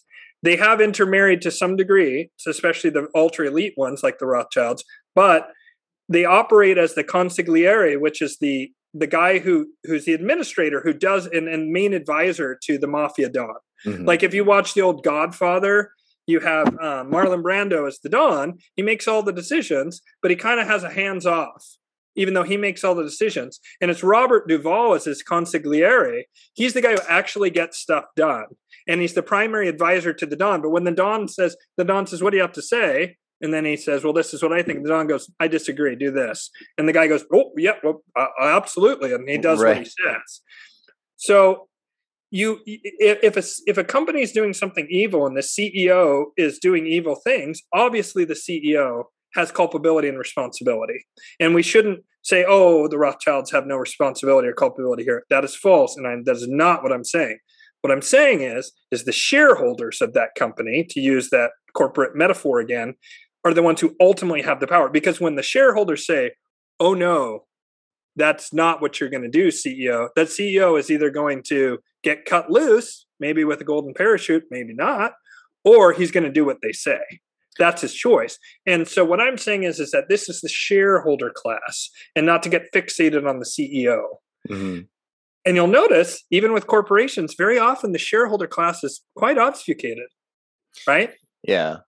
Vanguard owns BlackRock and BlackRock owns Vanguard. And who owns BlackRock? We don't know. yeah. we know Larry Fink is the CEO, but who owns BlackRock? We don't know it's the black nobility, I'll tell you right now, but we don't know because if you start to draw into it, it's a shell company instead of a shell company inside of the Cayman Islands, and then that's over in Malta, and then this is actually you, you'll never find the end of it. Yeah. Because they've been spending the last 500 years hiding themselves with mastery. Right. I mean, it is fascinating. You're not even allowed to, uh, it, like, it's illegal uh, in England to look into the finances of the queen to try to figure out how much money she has. And that always kind of cracks me up because you see these, you know, Fortune 500 magazine, whatever, the 100 richest people in the world. And it's like, how do you know? you know, they're no. not telling you. the the no, real money is hidden. Always. Yeah, they're not telling you. if people know who you are, it's dangerous. That's how you can know it's not the Rothschilds. Everybody knows who the Rothschilds are. How many people know about? How many people talk about the Aldobrandinis or the Orsini's or the Pallavicinis? That was one of the things that bothered me about it when I was kind of stuck in a stage of my research to where I couldn't get beyond like Rothschilds and so forth. Right. But that information was always very available and always had that nasty anti-Semitic uh, uh flavor to it. Yeah. Not that it wasn't accurate because it was accurate, but it, it always had a almost always came with like a, a, a nasty aftertaste almost. I don't know describe sure. it and it left me unsettled and i it just i wasn't satisfied. It didn't make sense. It didn't make sense to me that in 1776 um, mayer amschel rothschild is just a coin dealer sells gold coins in germany and then 100 years later they suddenly own every railroad every railroad in europe right. and dominate every frickin' country in europe in 100 years?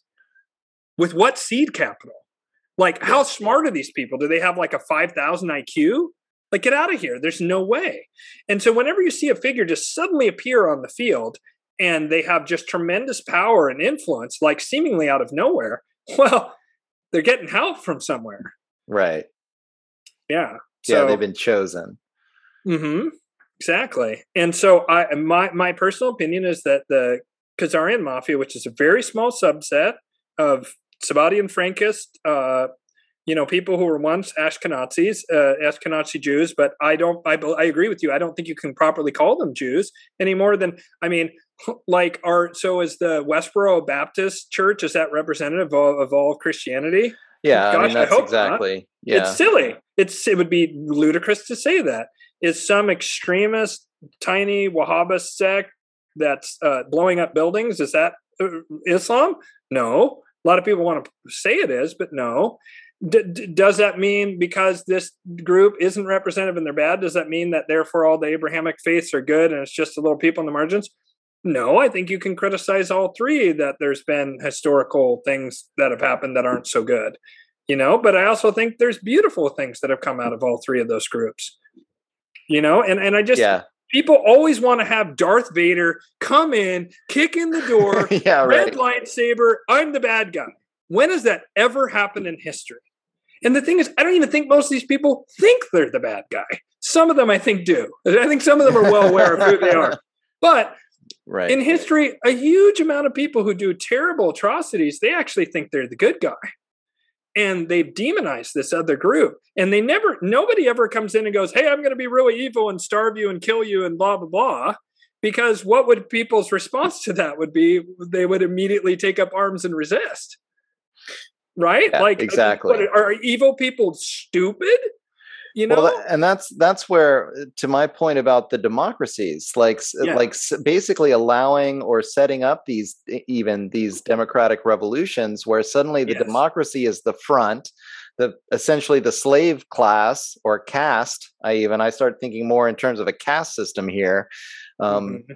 The the slave caste uh, believes that they're voting for their leaders uh, and in the meantime, the same another kind of trip I've been on recently has been um, because people want to say, you know, this is capitalism or this is late stage capitalism or whatever. But then when you go back in history, the feudal lords were using a system called mercantilism, which mm-hmm. actually developed the first transnational corporations.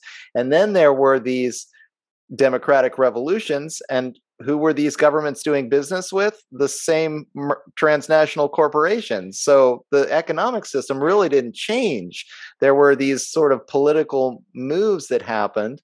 And yes, the people got to vote now for a you know, for a, a, bureaucratic institution that had sway over the making of some of these laws and and theoretically, you know, control over the militaries. But mm-hmm. uh, who's really making the money off of all of this? The same the same mercantilist corporations that have evolved into the corporations of today and who are the people behind the corporations? Just like you said well whoever the shareholders of, of blackrock and vanguard are and we're not allowed to know who they are so exactly. you know? exactly. And that's very well said. I, I i think that um you know behind most of the movements of the past like few hundred years have certainly been uh, it, it seems it seems again and again it's this it's this black nobility group yeah. just again and again it's these i mean another way you can just describe them if you want to it's like european blue bloods you know like the the, right. the royalty the the royal families of europe but i don't like that because it seems the most powerful ones are the ones who remained in italy and i mean if you think about it like rome had a what 800 year run something like that and they accumulated incredible yeah. staggering amounts of wealth and then they flipped into the vatican and the you know catholic church that took 10% of what everyone made for 1200 years yeah that's some deep pockets, bro. You right. know what I mean? And, well, and that's not even including. Then you add banking. You add. I forget what the name of it is, but they had this uh, Venetian um, they had like the proto uh, East Indian uh, company. Um, Philip talks about it in the interview or the back the conversation I had with him, where where he talks about I forget what it's called, but there was like a a proto East India company that went around the Mediterranean. And again, mm. it's owned by these same people in the East India Company, same right. thing. And, and there was a Dutch precursor to the East Indian Company. I forget what it's called, something similar. But sorry, go ahead. Well, I was just going to say, uh, on top of the banking fortunes, you have uh, all the weapon sales, and then all the yeah. drugs. The drugs. I mean, the illegal drug trade yeah. internationally. I mean, the you know, when I first learned about the opium wars, it was like what yeah. you know the the country of england flooded the country of china with opium like who was making bank off of that You come to find out that american families were growing opium to sell to through the british to the chinese for the opium wars in the 1880s and, and you know wealthy american families it was bush like, family among others i mean pretty outrageous to come to the realization and then you see things like the american military you know they're in vietnam where's the opium grown you know in the golden triangle right right next door and then they they switch over into afghanistan where's all the opium grown in afghanistan? It's like starting to look like the american military is protecting the opium crop here. Um, mm-hmm. and that's just again trillions of dollars and that's the thing that to me is the real like uh, it, it, just makes the light bulb go off that there's so much credence to thinking about history in terms of of the fact that these essentially organized crime, an organized crime family, you know, uh, families over generations have just amassed uh, incredible amounts of wealth. Because where do you think? I mean, empires come and go, but the families that accrued, you know, large chunks of the wealth of empire they're still around. What happened to their, mm. you know, what happened to those Roman senator families that had just massive amounts of wealth accrued from the 800 year long Roman history of the Roman Empire? Well, they, you know, they became the feudal lords they became the black nobility they didn't just you know that money was they didn't die they didn't get raided by barbarians and all that right. was lost and spread about europe you know i mean right um, these empires accrue massive amounts of wealth, and that wealth gets transferred through these family lineages until I mean, I don't even think these days money means anything. I mean, once they once they really solidified the the fiat banking system, the fractional reserve system, I mean, they just make the money. Like, what's money to them? That you know, it must it's be land all about people. power. Yeah, land. It's and land people. and people. It always has been, right? And that's never changed and and and what's happened is there's been layers upon layers upon layers of obfuscation whether it's democracy or republics or you know uh, corporations banking all this kind of stuff. It's just layers and layers and layers of complexity and obfuscation over the very simple fact that someone somewhere owns this piece of land and someone somewhere has the rights to the taxes generated from these people. Yeah. and, and and and whatever other kind of wealth that can be extracted from our labor well, uh, we probably should be thinking about wrapping it up, but I want to have one final conversation. You brought up Lyndon yeah. LaRouche, and I, um, I actually, interestingly, I just bought one of one of his books called "The Secrets Known Only to the Inner Elites." I guess it's Lyndon LaRouche Jr. who wrote this one. Mm-hmm. Um, and that, that guy, the, there's kind of a new historian on the scene. I just got turned on to Matthew Ehret.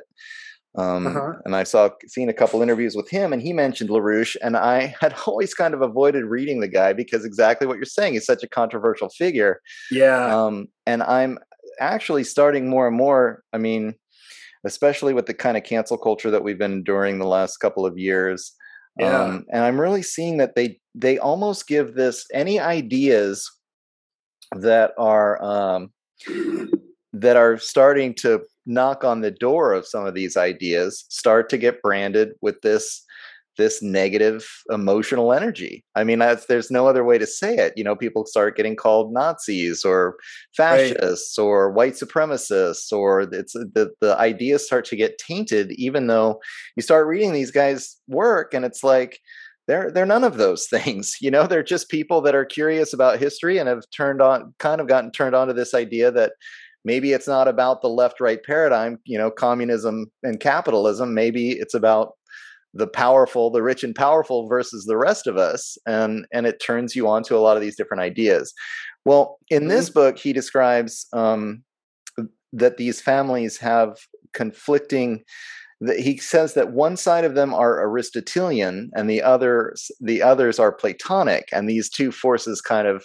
kind of fight with each other, and that the um, the uh, Aristotelians have been winning, I guess, in the last in the last hundred years or so, and that this is kind of the conflict that we can see within these upper class people. Uh, and it, it describes it. It sounds a lot like the way you describe the Molochians and the and the Luciferians in terms of these mm-hmm. two different um, people vying for power. But one of the things that he talks about in the book is that they they use mythology or they use like cultural zeitgeists against us.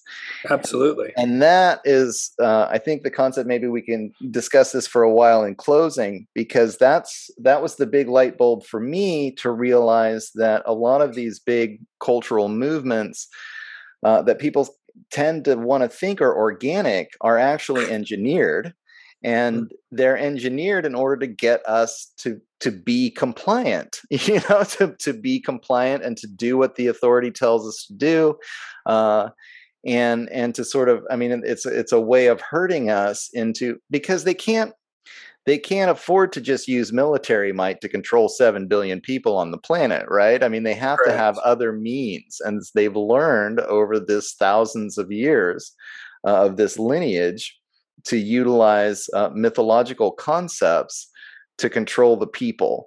And so then we basically enslave ourselves and they don't have to do all the hard work of you know keeping down the rebellions every couple of years. Hmm i completely agree yeah. I uh, I I think that that that um, since World War One and the creation of the Tavistock Institute, uh, which was supposed to study in in Great Britain, it was supposed to study the um, effects of shell shock but uh, that was actually a cover for what was sort of the proto psychological warfare and now it's just an open psychological warfare organization. That's just what they do. Yeah. And uh, an example of something they do uh, that is one of my pet peeve things out there that uh, supposed organically appeared after hundreds upon hundreds upon hundreds of years of refutation dismissal and really we've known for about 2000 years it's wrong something like that uh, is flat Earth. Hmm. Flat Earth is a Tavistock created psyops in order to discredit people like you and I, or anyone else who wants to question the dominant paradigm. Right. Uh, you know, people so-called truthers or whatever. The thing is, when you first get uh, awoken to the way the world works, I, I guess I'm fortunate in some ways that my introduction to so-called conspiracy theory was in the early days of the internet. Uh, and just after 9 11, when relatively speaking, most conspiracy theories out there were very pure. meaning that all of them were freaking real. Yeah. Whether it was chemtra- chemtrails, which is now openly acknowledged as geoengineering, the former head of the frickin' CIA, um, that horrible Brenner, Brenner, is it Brenner or Brennan? Brennan. Yeah. yeah, Brennan, who was the head of the CIA under Obama, the drone king, he came out and talked about, oh yeah, we spray stuff in the upper atmosphere. Bill Gates come out, oh boy, as evil Kermit the Frog, we should really block out the sun, uh, not because I have vat grown meat and uh, control right. of the food supply. You know, like these guys have just come out and openly say it, and people still act like it's not real. And I'm like, I know. What do you want? They literally talk about it at the UN. The head of the CIA talks about it. Bill Gates talks about he wants to do it. What do you call that when you drop chemicals out the back of a freaking airplane? It's chemtrails. so, yeah. like, that was real all the stuff about central banking was real. All the stuff about JFK was not the way it was said. You know, it was an inside job of some sort or another. That's who knows what really happened there, but definitely it wasn't Oswald by right. himself. That yeah. I do know. That I'm certain of. Anything else about Kennedy, I don't know. But like, you know, so um, central banks being super important, the Federal Reserve, the founding of the Federal Reserve being yeah. ultra sketchy on Jekyll Island all the stuff I read in the late 90s and early 2000s, uh, and I mean early 2000, like because starting around 2003, I started to notice there was all kinds of junk conspiracy. Oh, there was holograms. There were no actual planes flew into the buildings. What? Like I've met people who watched the planes fly and felt the, you know, the shock wave of the plane flying that low at sea level that fast Right. Like planes absolutely went in. But was 9-11 a bunch of, you know, hijackers coordinated out of a cave by a guy on dialysis? No, obviously not. obviously not. But it also wasn't, I don't think, alien technology, mini nukes, and holograms. I mean, maybe, but I don't think so. But those kind of theories started to have very slick packaging yeah, and coming out saying, oh, it's you know, it's all this kind of stuff. And it was very slick and there was clearly money behind it, which made me go, huh. And I realized what it is is the internet kind of caught them off guard the same way the creation of the printing press. That, I was going to bring that up exactly. It's like we we have this window of opportunity where the internet came out, and just like right when the printing press came out, it was like, whoa, wait a minute, you know, people are getting too much. Demo- too much democratization of knowledge here uh, and not enough control. And so they've had to spend, you know, the last 15 years or so really figuring out uh, how to how to get that control back. And mean, meanwhile, a lot of us have learned a few things. Yes, that's right. And I mean, it's always this back and forth and ratcheting up of like the intelligence of those of us who are trying to resist this madness and you know them figuring it out. The nice thing is is we're much more nimble you know? They're like the titanic they have to which that was a conspiracy by the way um, to create the federal reserve. But um, you know like it, it, takes forever to turn the big ship whereas we're in little tiny you know skiffs or speedboats. We can just turn however we want. Yeah. and so they're they're forever actually playing catch up with us. And that's something that gives me hope. And also the very fact that 21 years ago, you know, or 20 years ago, when I would tell people 9 11 was an inside job, everybody thought I was insane. Everybody was like, you should be locked away. You're a horrible person for even saying that. And now it's like, you know, Zoomer kids will go, uh, jet fuel can't melt snow, steel beams. Ha ha ha. You know, they know that joke, even though they were born way after 9 11. The younger generation, like, just totally knows 9 11 was an inside job. It's not even up for debate. It's silly to even say that it wasn't. Right. Only the most dyed in the wool blue pill eating people like my brothers. My brothers will never believe it because i said it too long ago and they formed their entire personality around i'm not my older brother you know right. my older brother's crazy blah blah whatever. But aside from my two brothers i think everybody in america other than my brothers knows 9-11 was an inside well, job. And that shows me that things are changing and getting better and there is this opening like you say. Please well, I was just going to say, I, I, think the numbers now are well over 50% in terms of the Kennedy assassination. Like, I right. mean, almost nobody believes that Oswald was the lone shooter anymore. It's just, I mean, that's a, that was ridiculous when they came out with it. Um, but it's it, it is fascinating to me the power of the propaganda. And then I think since Trump, and we were talking a little bit before the show yeah. about Trump as potentially being completely controlled opposition in and of himself to kind of give them the excuse to to do the censorship. But then the Q thing, which again, just like you were saying, uh, clearly super well funded, some kind of a mm-hmm. some kind of a super well funded LARP that you know. Uh, just well, you know about Operation Trust, people. right? I don't. So Operation Trust was a uh, was a uh, Stalinist or whatever those a Bolshevik thing that they did. Not too terribly long after the Bolshevik Revolution, there started to be rumors about how there was Russian generals who were Tsarist loyalists that were going to strike back at the Bolsheviks, and that people just needed to, you know, get ready and they could support these generals when these generals came out of hiding. These white hat generals, they didn't call them white hats, but you know, right. uh, the these generals who were um, secretly going to overthrow the Bolsheviks. And what they did was they traced, they would put out certain information in different areas. And then, by the way rumors were spreading, they could trace where the information went through and they could then find the people. And then they grabbed all the people. Sure. Who were doing it, and it also kept people from doing any actual organization because they thought there was an organized resistance to the czar or to the uh, Bolsheviks that they totally. could join. Yeah, and and what i see it is it's been a huge paralyzation i don't know how many people were saying oh don't worry any minute now and i will tell you i had a flicker of hope myself that maybe it was true just because i was so horrified of i'm just going to say it an obvious pedophile right? Not even like they all are and they all go to Epstein's Island and blah, blah, blah, but like a guy who literally sniffs little girls on live national television. Right. And nobody seems to have a problem with this, that he was going to get in. I knew he was going to push the vaccines. I knew that as bad as, you know, and I actually think Trump not so bad. I think he's the best 21st century president, whether he was controlled opposition or not. He just sure. did less harm. Yeah, exactly. harm. I mean, he Bush and Obama and and Biden. Jesus.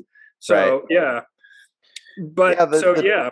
The Trump phenomenon just boggles my mind, and this is where the, I mean, I don't think he was aware that he was being used as controlled opposition, but they were able to play him uh, to the point where I mean they they censored the president of the United States off Twitter and nobody thought that was crazy like I, you know and then the trump I, I, just i think you probably heard the term but trump derangement syndrome it oh, yeah. was really effective. I mean, half the country thought the other half of the country were these white supremacist fascists when it was just like, that's not real. That's not actually happening. I mean, they're Republicans. They've always been Republicans. They haven't changed. Like, they didn't suddenly transform into, uh, you know these raving white supremacist nazi lunatics and yet uh, half the country really believed it and it was just so insane and then those people who believed it were totally down with this with censoring you know? We got to censor those evil white supremacist fascists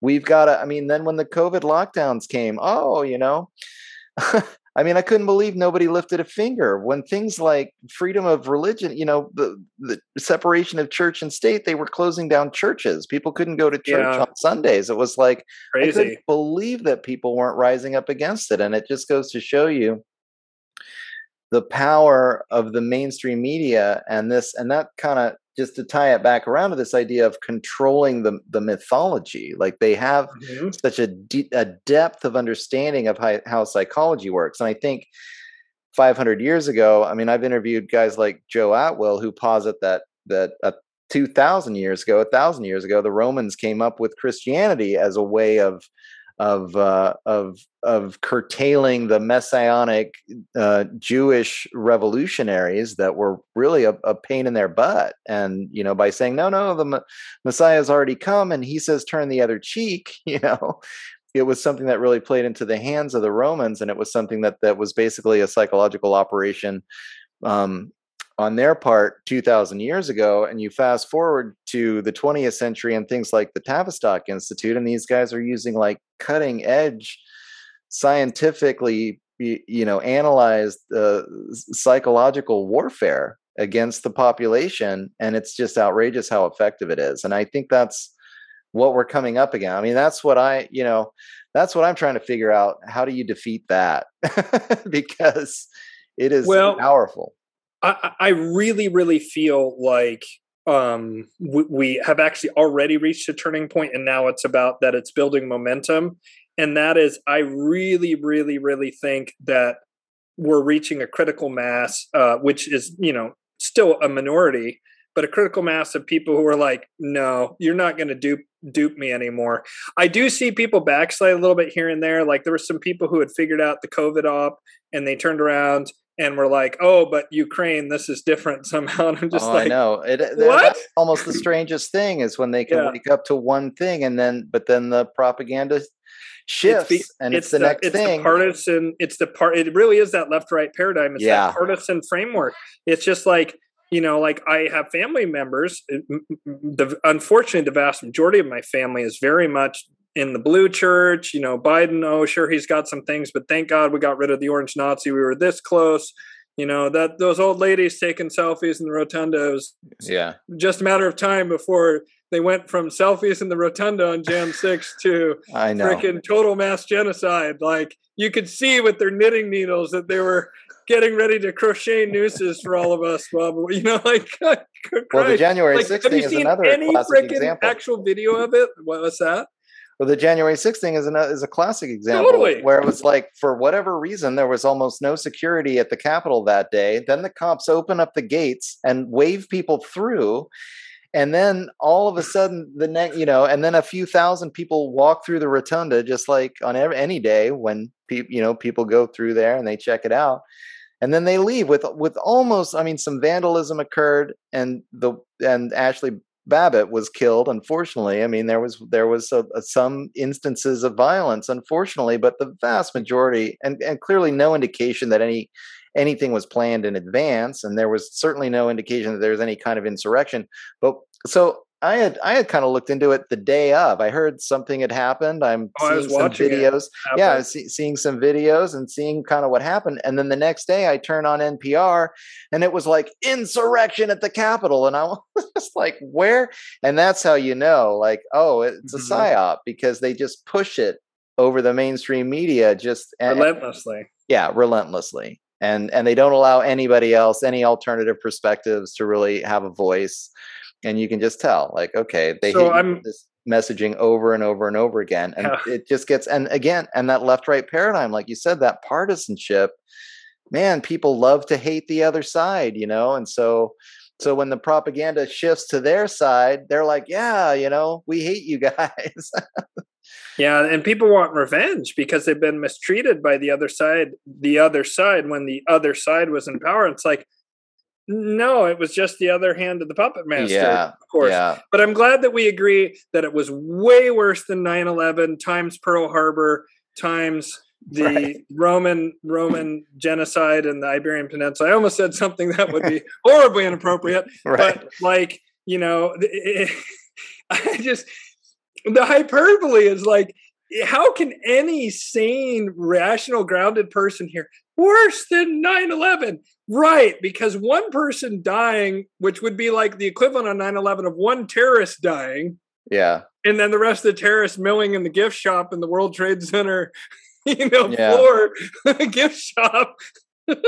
like that's clearly the same as you know 3000 people dying or whatever like how can you possibly even like I, I don't understand how people can't just hear these claims and on the face of it go well that's absurd and it's so absurd and so over the top that clearly they're trying to elicit a reaction in me but Yeah. what it seems is it's that kgb thing where they said if you bombard someone for like exactly. two months straight with fear messaging Yeah, you can say the sun rises in the west and sets in the east, and they'll say the sun rises in the west and Yeah. sets in the east. Well, and nothing was more clear about that one than COVID. I mean, it was just unbelievable. All, all the fear messaging for the first couple of months in COVID. Yeah. When, when any logical leader in that situation would be trying to calm people down, like we don't know how deadly this, a new disease may be. Everybody be cool. And instead, it was exactly the opposite, where it's just you're constantly getting hammered with this fear messaging. And then um, in Britain, I can't remember the name of the team, but they had a team of psychologists working on that messaging that actually six months ago came out with an mm. apology and said it was unethical of us to use fear like that. You know? And same thing in Canada. They admitted it in both countries because, funny thing, both those countries pretty heavily disarmed, especially the UK. So they can just go, yeah, Yeah. And what are you going to do about it? Well, and the answer is is nothing. I tell you what, of all the amendments, the one I support the most nowadays is the Second Amendment because I tell you, I swear to you, if it wasn't for the Second Amendment, it would be so much worse globally than it is right now. And the Yeah. reason that it's not worse is because of it. And you can tell because look at the United States versus the other English speaking majority countries versus the UK versus Canada versus New Zealand versus Australia. yeah. All of those countries unbelievable what Yeah, happened they there got hammered. continues to happen there. So What- what's the difference? Are we more noble? Is Biden more reasonable than Boris Johnson? No, clearly not. They're Yeah. more psychotic in our country, if anything. So what's the difference? Well, this country is bursting at the seams with weapons, and I'm super anti-violence, but I tell you what, we saw that a superpower can be defeated in Afghanistan twice in the past 50 years. We've seen that happen where people had AK-47s and World War One era rifles, and they freaking slowly but surely fought off a superpower. How? Because if you have a pistol or shotgun, which by the way kills 98% of all murders are pistol or shotgun. When was the last time someone said ban pistols? Never. You know, n- nobody says that. It's always rifles. It's always rifles, rifles, rifles. The reason is, is because you can be if you're an Afghani Taliban guy, you can shoot an American a couple times and then you run away before Yeah. they can call in the airstrike or whatever. And you just keep doing that for 20 years and you slowly grind down the country.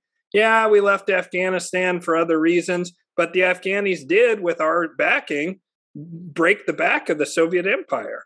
So you can absolutely, with rifles, do a guerrilla insurgency. And Mao understood that, Stalin understood that, and Hitler understood that. And that's why they all took rifles. They didn't, Hitler didn't think, oh no, the 5% of the German population that's Jewish or whatever is going to beat my panzer divisions in Luftwaffe in open field combat. Right. how can we ever defeat this tiny ragtag? That he didn't think that at all, but he worried about getting shot from a building half a mile away from some marksman Jewish guy who had had enough of him. Yeah. So that's right. what they're worried about. It's an elite security concern. Yeah. And why does it matter globally? Because they know that if ever they do the Joe Biden, well, we got F 15s and nukes, that first of all, basically the entire population would turn against them like that. The military would split, and there's a chance, a chance, I think a good chance, that the military could come back on the side of the citizens. And what would we do? We would go and free everyone else once Yeah. we had reasserted control. And the reason I'm so confident of that is because if there was even a 60% chance that they could succeed, succeed taking everyone's guns and just loading people into camps or whatever, they would have already done it. But they Yeah. must war, have war game this a million times. And every time the computer says, you lose, you lose, you lose, you lose. And they're like, shit. That's why they're so desperate to take people's guns. And I hope it never comes to it. But boy, they sure are backing the population into a corner, trying to starve us now. it was amazing to see what happened to Australia. I mean, it was Yes. just absolutely. I was like, "What?" I mean, they they put those people under lockdown for what oh, a year and a half, like the Something like that. intense lockdowns where people were, you know, I mean, it was outrageous to see, uh, Mhm. and it clearly, I think. I mean, I yeah, I, I'm right there with you in terms of I, I am not a violent person. I've never been a gun person. I do tai chi. That's my self defense, you know, and uh, it's it's just not a thing for me. But I got to tell you, it's it's it's very clear that uh, without without the number of guns that that are out there in the United States today, uh, we would have been looking a lot like Australia or Canada or New Zealand uh, for the for the last two years. And I think Um, it would have been worse in all of those countries and here. I think they would have already done endgame stuff because it's it's pretty crystal clear to me that a big part of what's occurring right now, and there seems to be some consensus among the elites. What I see is that I see that the Molochians have basically put out this. I mean, I don't know if we can say it. Put out the thing that's going to lead to a lot of deaths and sterilizations, and already has Yeah, right. sudden adult death syndrome. "Uh, nah, it must be how hot it is because nobody lived near the equator. There's no cattle near the equator. They just all died at once. Blah, blah, Yeah. blah. Right. So the combination of that thing and then the starvation, like it behooves all elites basically if there was a lot less regular people. Yeah. And what I think might be happening, this is my hope, and this is a grim hope, like it's a silver lining to a pitch black cloud, and that is that I think that one group is about to try and scapegoat the other group for this devastation that's underway and that they're laying the groundwork for that Uh-huh. and that that's going to be their internal coup against that other group and it's the more luciferian promethean side that believes in in in more liberty. Like we were talking about beforehand why i prefer a nationalist to a globalist i don't like nationalism right. because it's centralized. But if an, an, if you look at a nationalist they will always take care of their people because that's the basis of their power. Not because oh i love all you people. Let me kiss your baby. Oh i'm such a wonderful selfless human being no no they're machiavellian just like all the rest but they recognize that their power comes from the people. And they also usually want to maintain a certain level of buy in from the people that's only possible by actually taking care of the people to a reasonable degree. The globalists don't have that restraint at all. They're just like, we'll wipe out all the people in that country. Who cares? Move on to the next, the next, the next, next. Same thing with resources, same thing with uh, polluting the environment and, you know, rare earth mining or whatever it might be. You sure. know, and and so a nationalist actually cares more about the people. And it seems to me that this Luciferian group within the black nobility wants to have higher technology and a lot of other things and they want to have a lot of controls in place because the higher technology that's currently hidden is so powerful and disruptive that they want to have total ironclad control before they release it but they want to use a much lighter touch because they've learned over time that more innovation happens that ends up helping them when there's more liberty.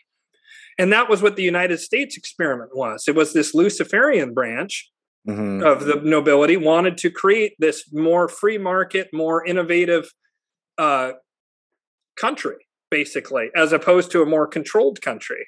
And it was an incredible experiment the counter argument to the US, which is very scary, but I think it's very brittle, is the CCP and what you see in China. A very technological, technocratic, top down, total control grid that's much more Molochian and oppressive. Yeah. But I really think that the more liberty oriented thing is just actually better for the elites. It's just that it depends on the psychology of the elites. Are they willing to allow a little bit more risk of losing control and being outed and you know being killed or whatever in order to reap more rewards over the medium and long term, or do they just want to absolutely ensure that they have total domination and control?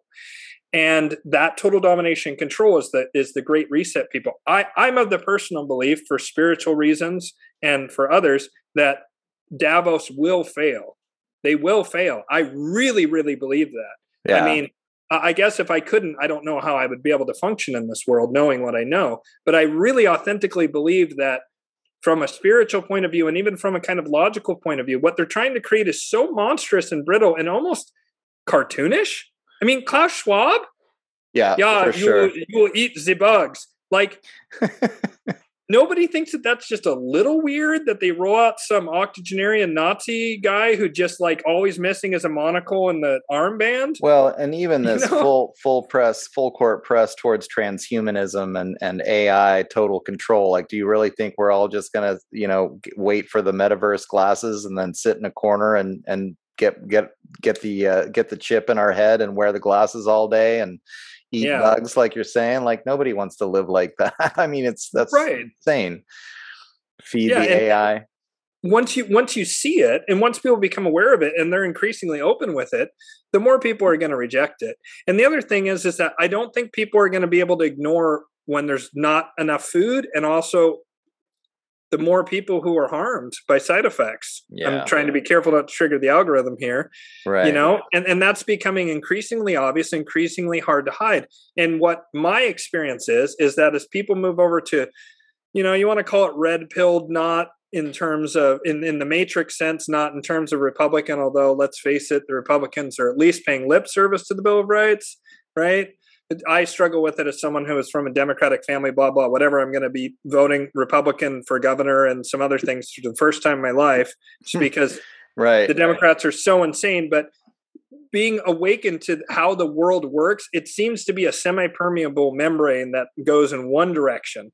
Once people really wake up to the full extent of things, they either instantly collapse back into and double down and triple down on blue pill and oh no, daddy government, tell me what to do that does happen sometimes, but the vast majority of people just they can't go back. Once they yeah. see it, they can't unsee it. Yeah. And so we're gaining in numbers every day. And also, a lot of the most ardent supporters of our fellow regular people, they're dying literally, and they're going to continue to die in ever increasing numbers. And their brains are also going to have i've you know i have a physician friend there's going to be more and more neurological issues. Mm-hmm. they're just not going to be as effective. And so the people who are the most critical thinking the most uh, kind of iconoclastic that's what i consider myself people who just push against the dominant paradigm. Sure. And people are suspicion suspicious of authority in general we're a weird hodgepodge of people. I used to think we were all awesome and then i met quite a few extreme jerks who happened to be against the medical intervention thing, you well, know. No, go ahead. You know, I'm just going to say really quickly, and we should wrap it up. It's been going for a while, and and we, we are kind of. But I wanted to say that it almost seems like, um, certainly amongst the quote unquote conspiracy theory cl- crowd, and really almost across the spectrum, is that people are individuating. Like people are so there are so many different perspectives now about so many different things that no two people think alike. And you know i'm almost seeing it on social media where people want to argue with each other still all the time but at some point can we just go like you're a different person than i am and that's fine you know right? Instead of having to take these sides um and i, I kind of think that's important. That's an important spiritual place to get to. I mean, I, you know, my experience with like Tai Chi and other spirit paths or like a spirit path as a self cultivation, you know, my indigenous friends, they don't care about what somebody else thinks. Like, that's your universe. You know, I'm in my universe. Like, why do I, why do mm-hmm. I need to like argue with you about your perspective on anything really like the the whole mm-hmm. thing and and I'm seeing this almost complete breakdown of uh Uh, of this concept of like this taking sides of this dialectic way of looking at the world and people are just having to individuate and have respect for like oh yeah you're different from me everybody's different from each other that's okay yeah. we can live we can live in a world like that and everything will be all right you know i think it's better yeah diversity of opinion diversity of perspective you yeah know? Exactly. I always tell people don't believe anything I say. Like look into yourself. I'm just trying to give people information that maybe will spark an insight or they'll be able to go research whatever you know and find hopefully find some more clarity in life and, and what's going on in the world. And and I, I really agree with you. I think we need to um, allow for for for differences. I mean that that the, yeah. the Molochian side doesn't want differences. They want homogenization. Right. They want to stifle creativity. They want to stifle the human spirit. It's like those nightmare drones in whatever city in china you must suppress your spirit's longing for freedom. yeah, yeah. well, isn't God, it, that's dark. isn't it the perfect slave system to convince people that you know you've got to take a side, and and everybody on your side thinks the same, and and then you have to fight the other side. You know, it's like yeah. what? and and that's i mean people are so used to that and i think there is a, a certain part of our brains that it that that is attracted to that kind of tribalism, tribalism. and so yeah. it's easy for the upper classes to exploit this in us and get us to be constantly fighting with each other. And if we actually get to a place where we're just comfortable with our own point of view and comfortable with the fact that our next door neighbor can think differently than than I do, you know, and that's yeah. fine. We don't have to fight with each other because I'm living my life and they're living their lives and you know, we don't sounds like paradise yeah we don't have to argue about the fact that you know somebody believes in flat earth or whatever or germ theory or whatever it is you know oh yeah like, that's true. That one mm. does get on my nerves i'm not gonna lie the flat earth thing. Yeah fair enough fair enough. yeah no no I but i also there. i also agree with you like i hmm. i can't I don't want to like talk about it, but like I, I, uh, you know, I, I, would rather like have someone who believes in flat Earth and is against tyranny. Like I'm w- totally willing to work that's with just, you. Exactly. That's just please that's... don't talk to me anymore about flat Earth or show me any more videos or whatever. Like just please do not. Or yeah. else I'm going to send you stuff that mocks that because I've just had it.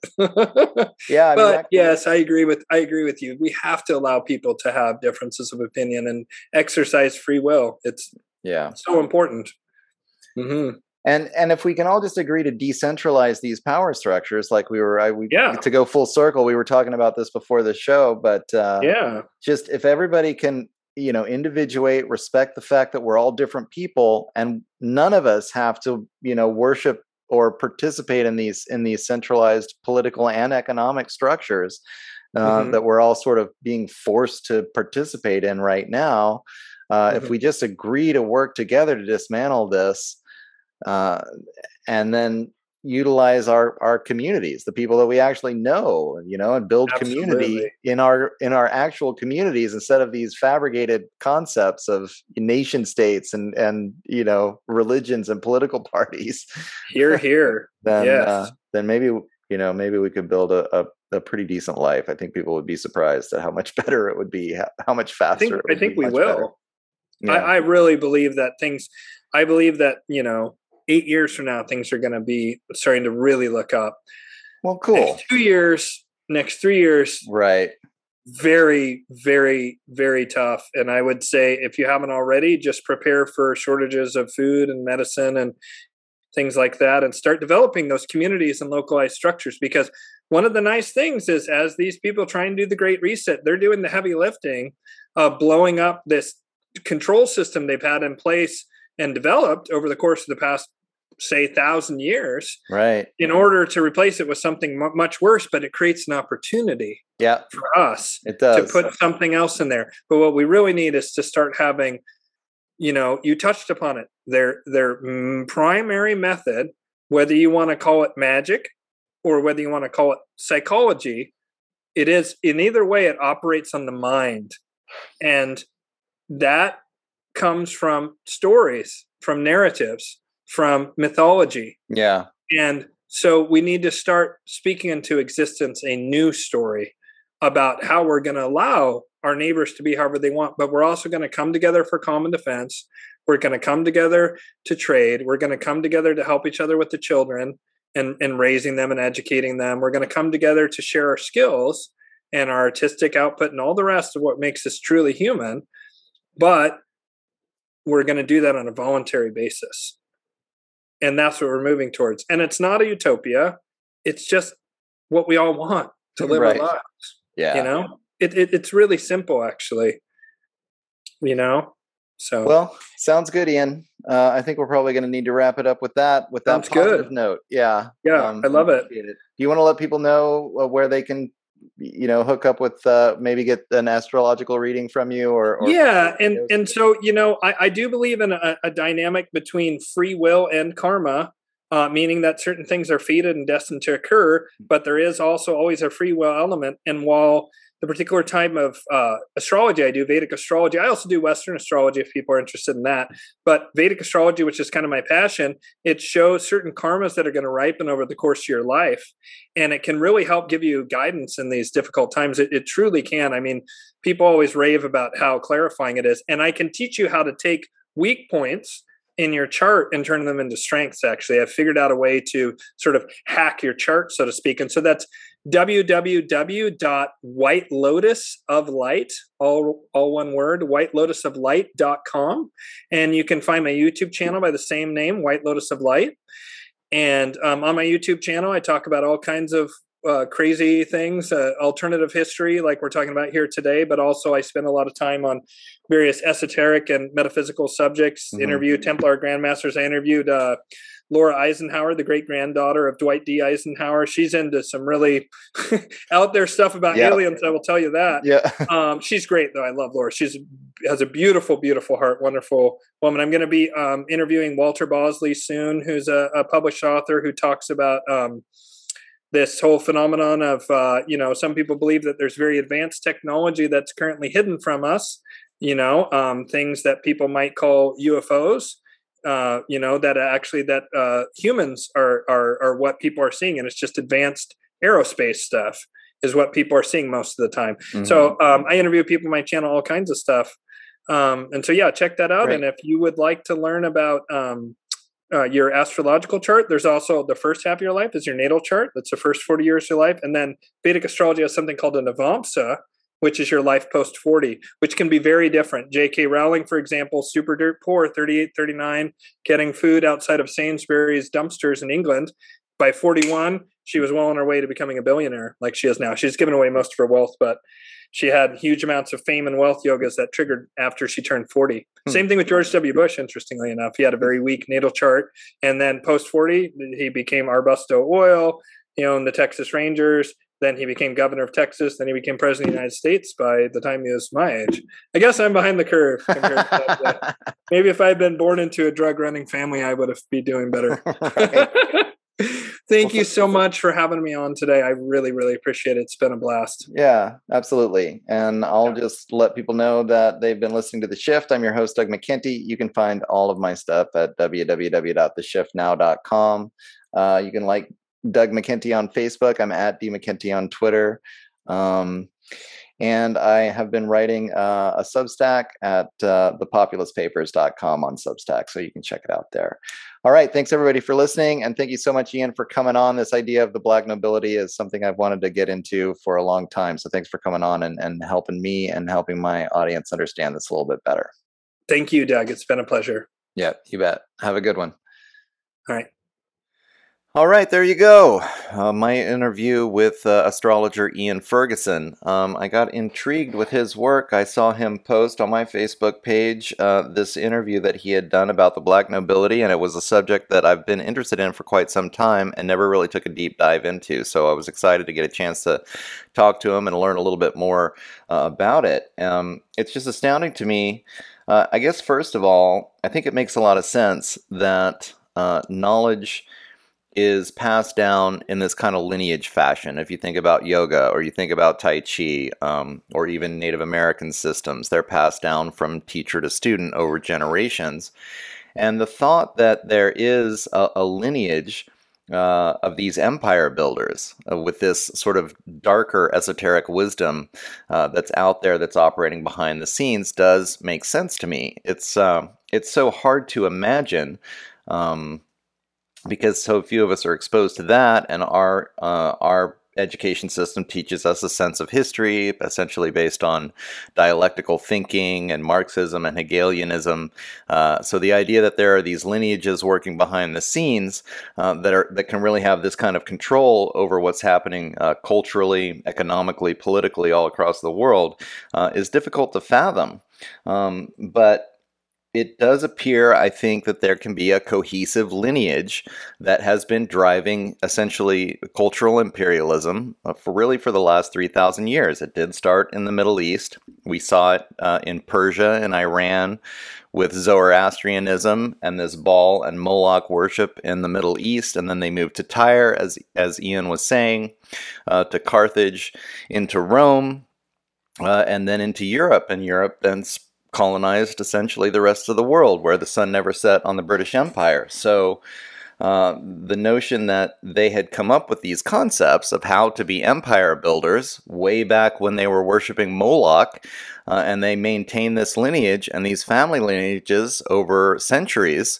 It makes a lot of sense. And this is the part of the quote unquote conspiracy theory that a lot of people just can't fathom there could be an organization that uh, has survived for thousands of years that teaches this kinds of knowledge um, and they want to perceive history from the point of view of what they were taught in school um, and that history is a political history where people vote or kings rule and then they get taken over by other kings and things kind of move on according to this natural progression. So, um, the concept that there is a lineage that's been driving this thing uh, for so for thousands of years that's been maintained uh, is is difficult to grasp. But again, it just makes a lot of sense to me um, because uh, I think that these concepts like usury, like the central banking system, the system that we have today with the uh, International Monetary Fund and the World Bank, which uh, almost every country in the world now has a central bank, they're all connected to the IMF.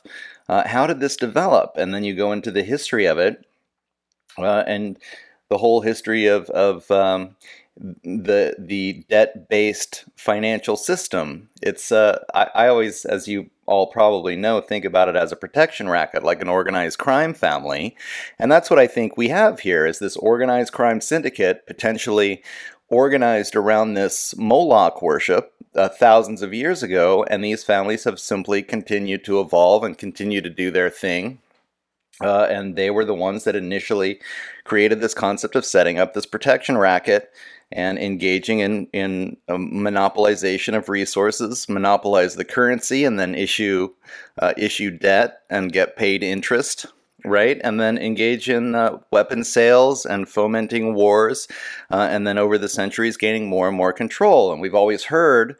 Uh, that these guys, I mean, these megalomaniacs that want to build empire, they want to control the world, and that's uh, that's what we're seeing now, right? We're seeing a world that's all been divided up into these nation states, essentially based on the the Roman model of of um, imperialism, and how they would cut up the empire so that they could administer it. And they had different um, different areas that were under different controls of different generals. Now we have those same boundary lines, and they're called nation states. Um, and so, why wouldn't the lineage have progressed from Rome until the present day, including the war profiteering, including the central banking scam? Um, so it's uh, it's fascinating to really think about, and there's a lot in the historical record that shows that there were, in fact, you know, these groups of people, and they do seem to be connected over long periods of time. So uh, fascinating to note how Ian described that they're about what 1500 or so.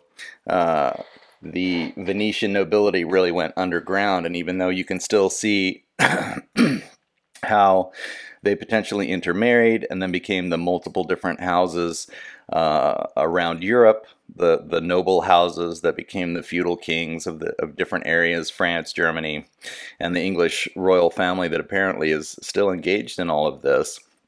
Uh, the Venetian nobility really went underground. So you don't hear it in the history books, um, but maybe that was just the point when they got they took control of European academia. You know, got took control of the printing press. Um, and uh, so you don't hear about it unless you get outside of that system and you look for it in different places. And enough uh, independent historians have been looking into this, and there does seem to be uh, a lot of evidence that points in this direction. So I thought that it was uh, it, it, was important to have this conversation with Ian, and just to enlighten the audience about uh, this possibility that there has been this lineage, and this lineage is primarily responsible for the world that we have today.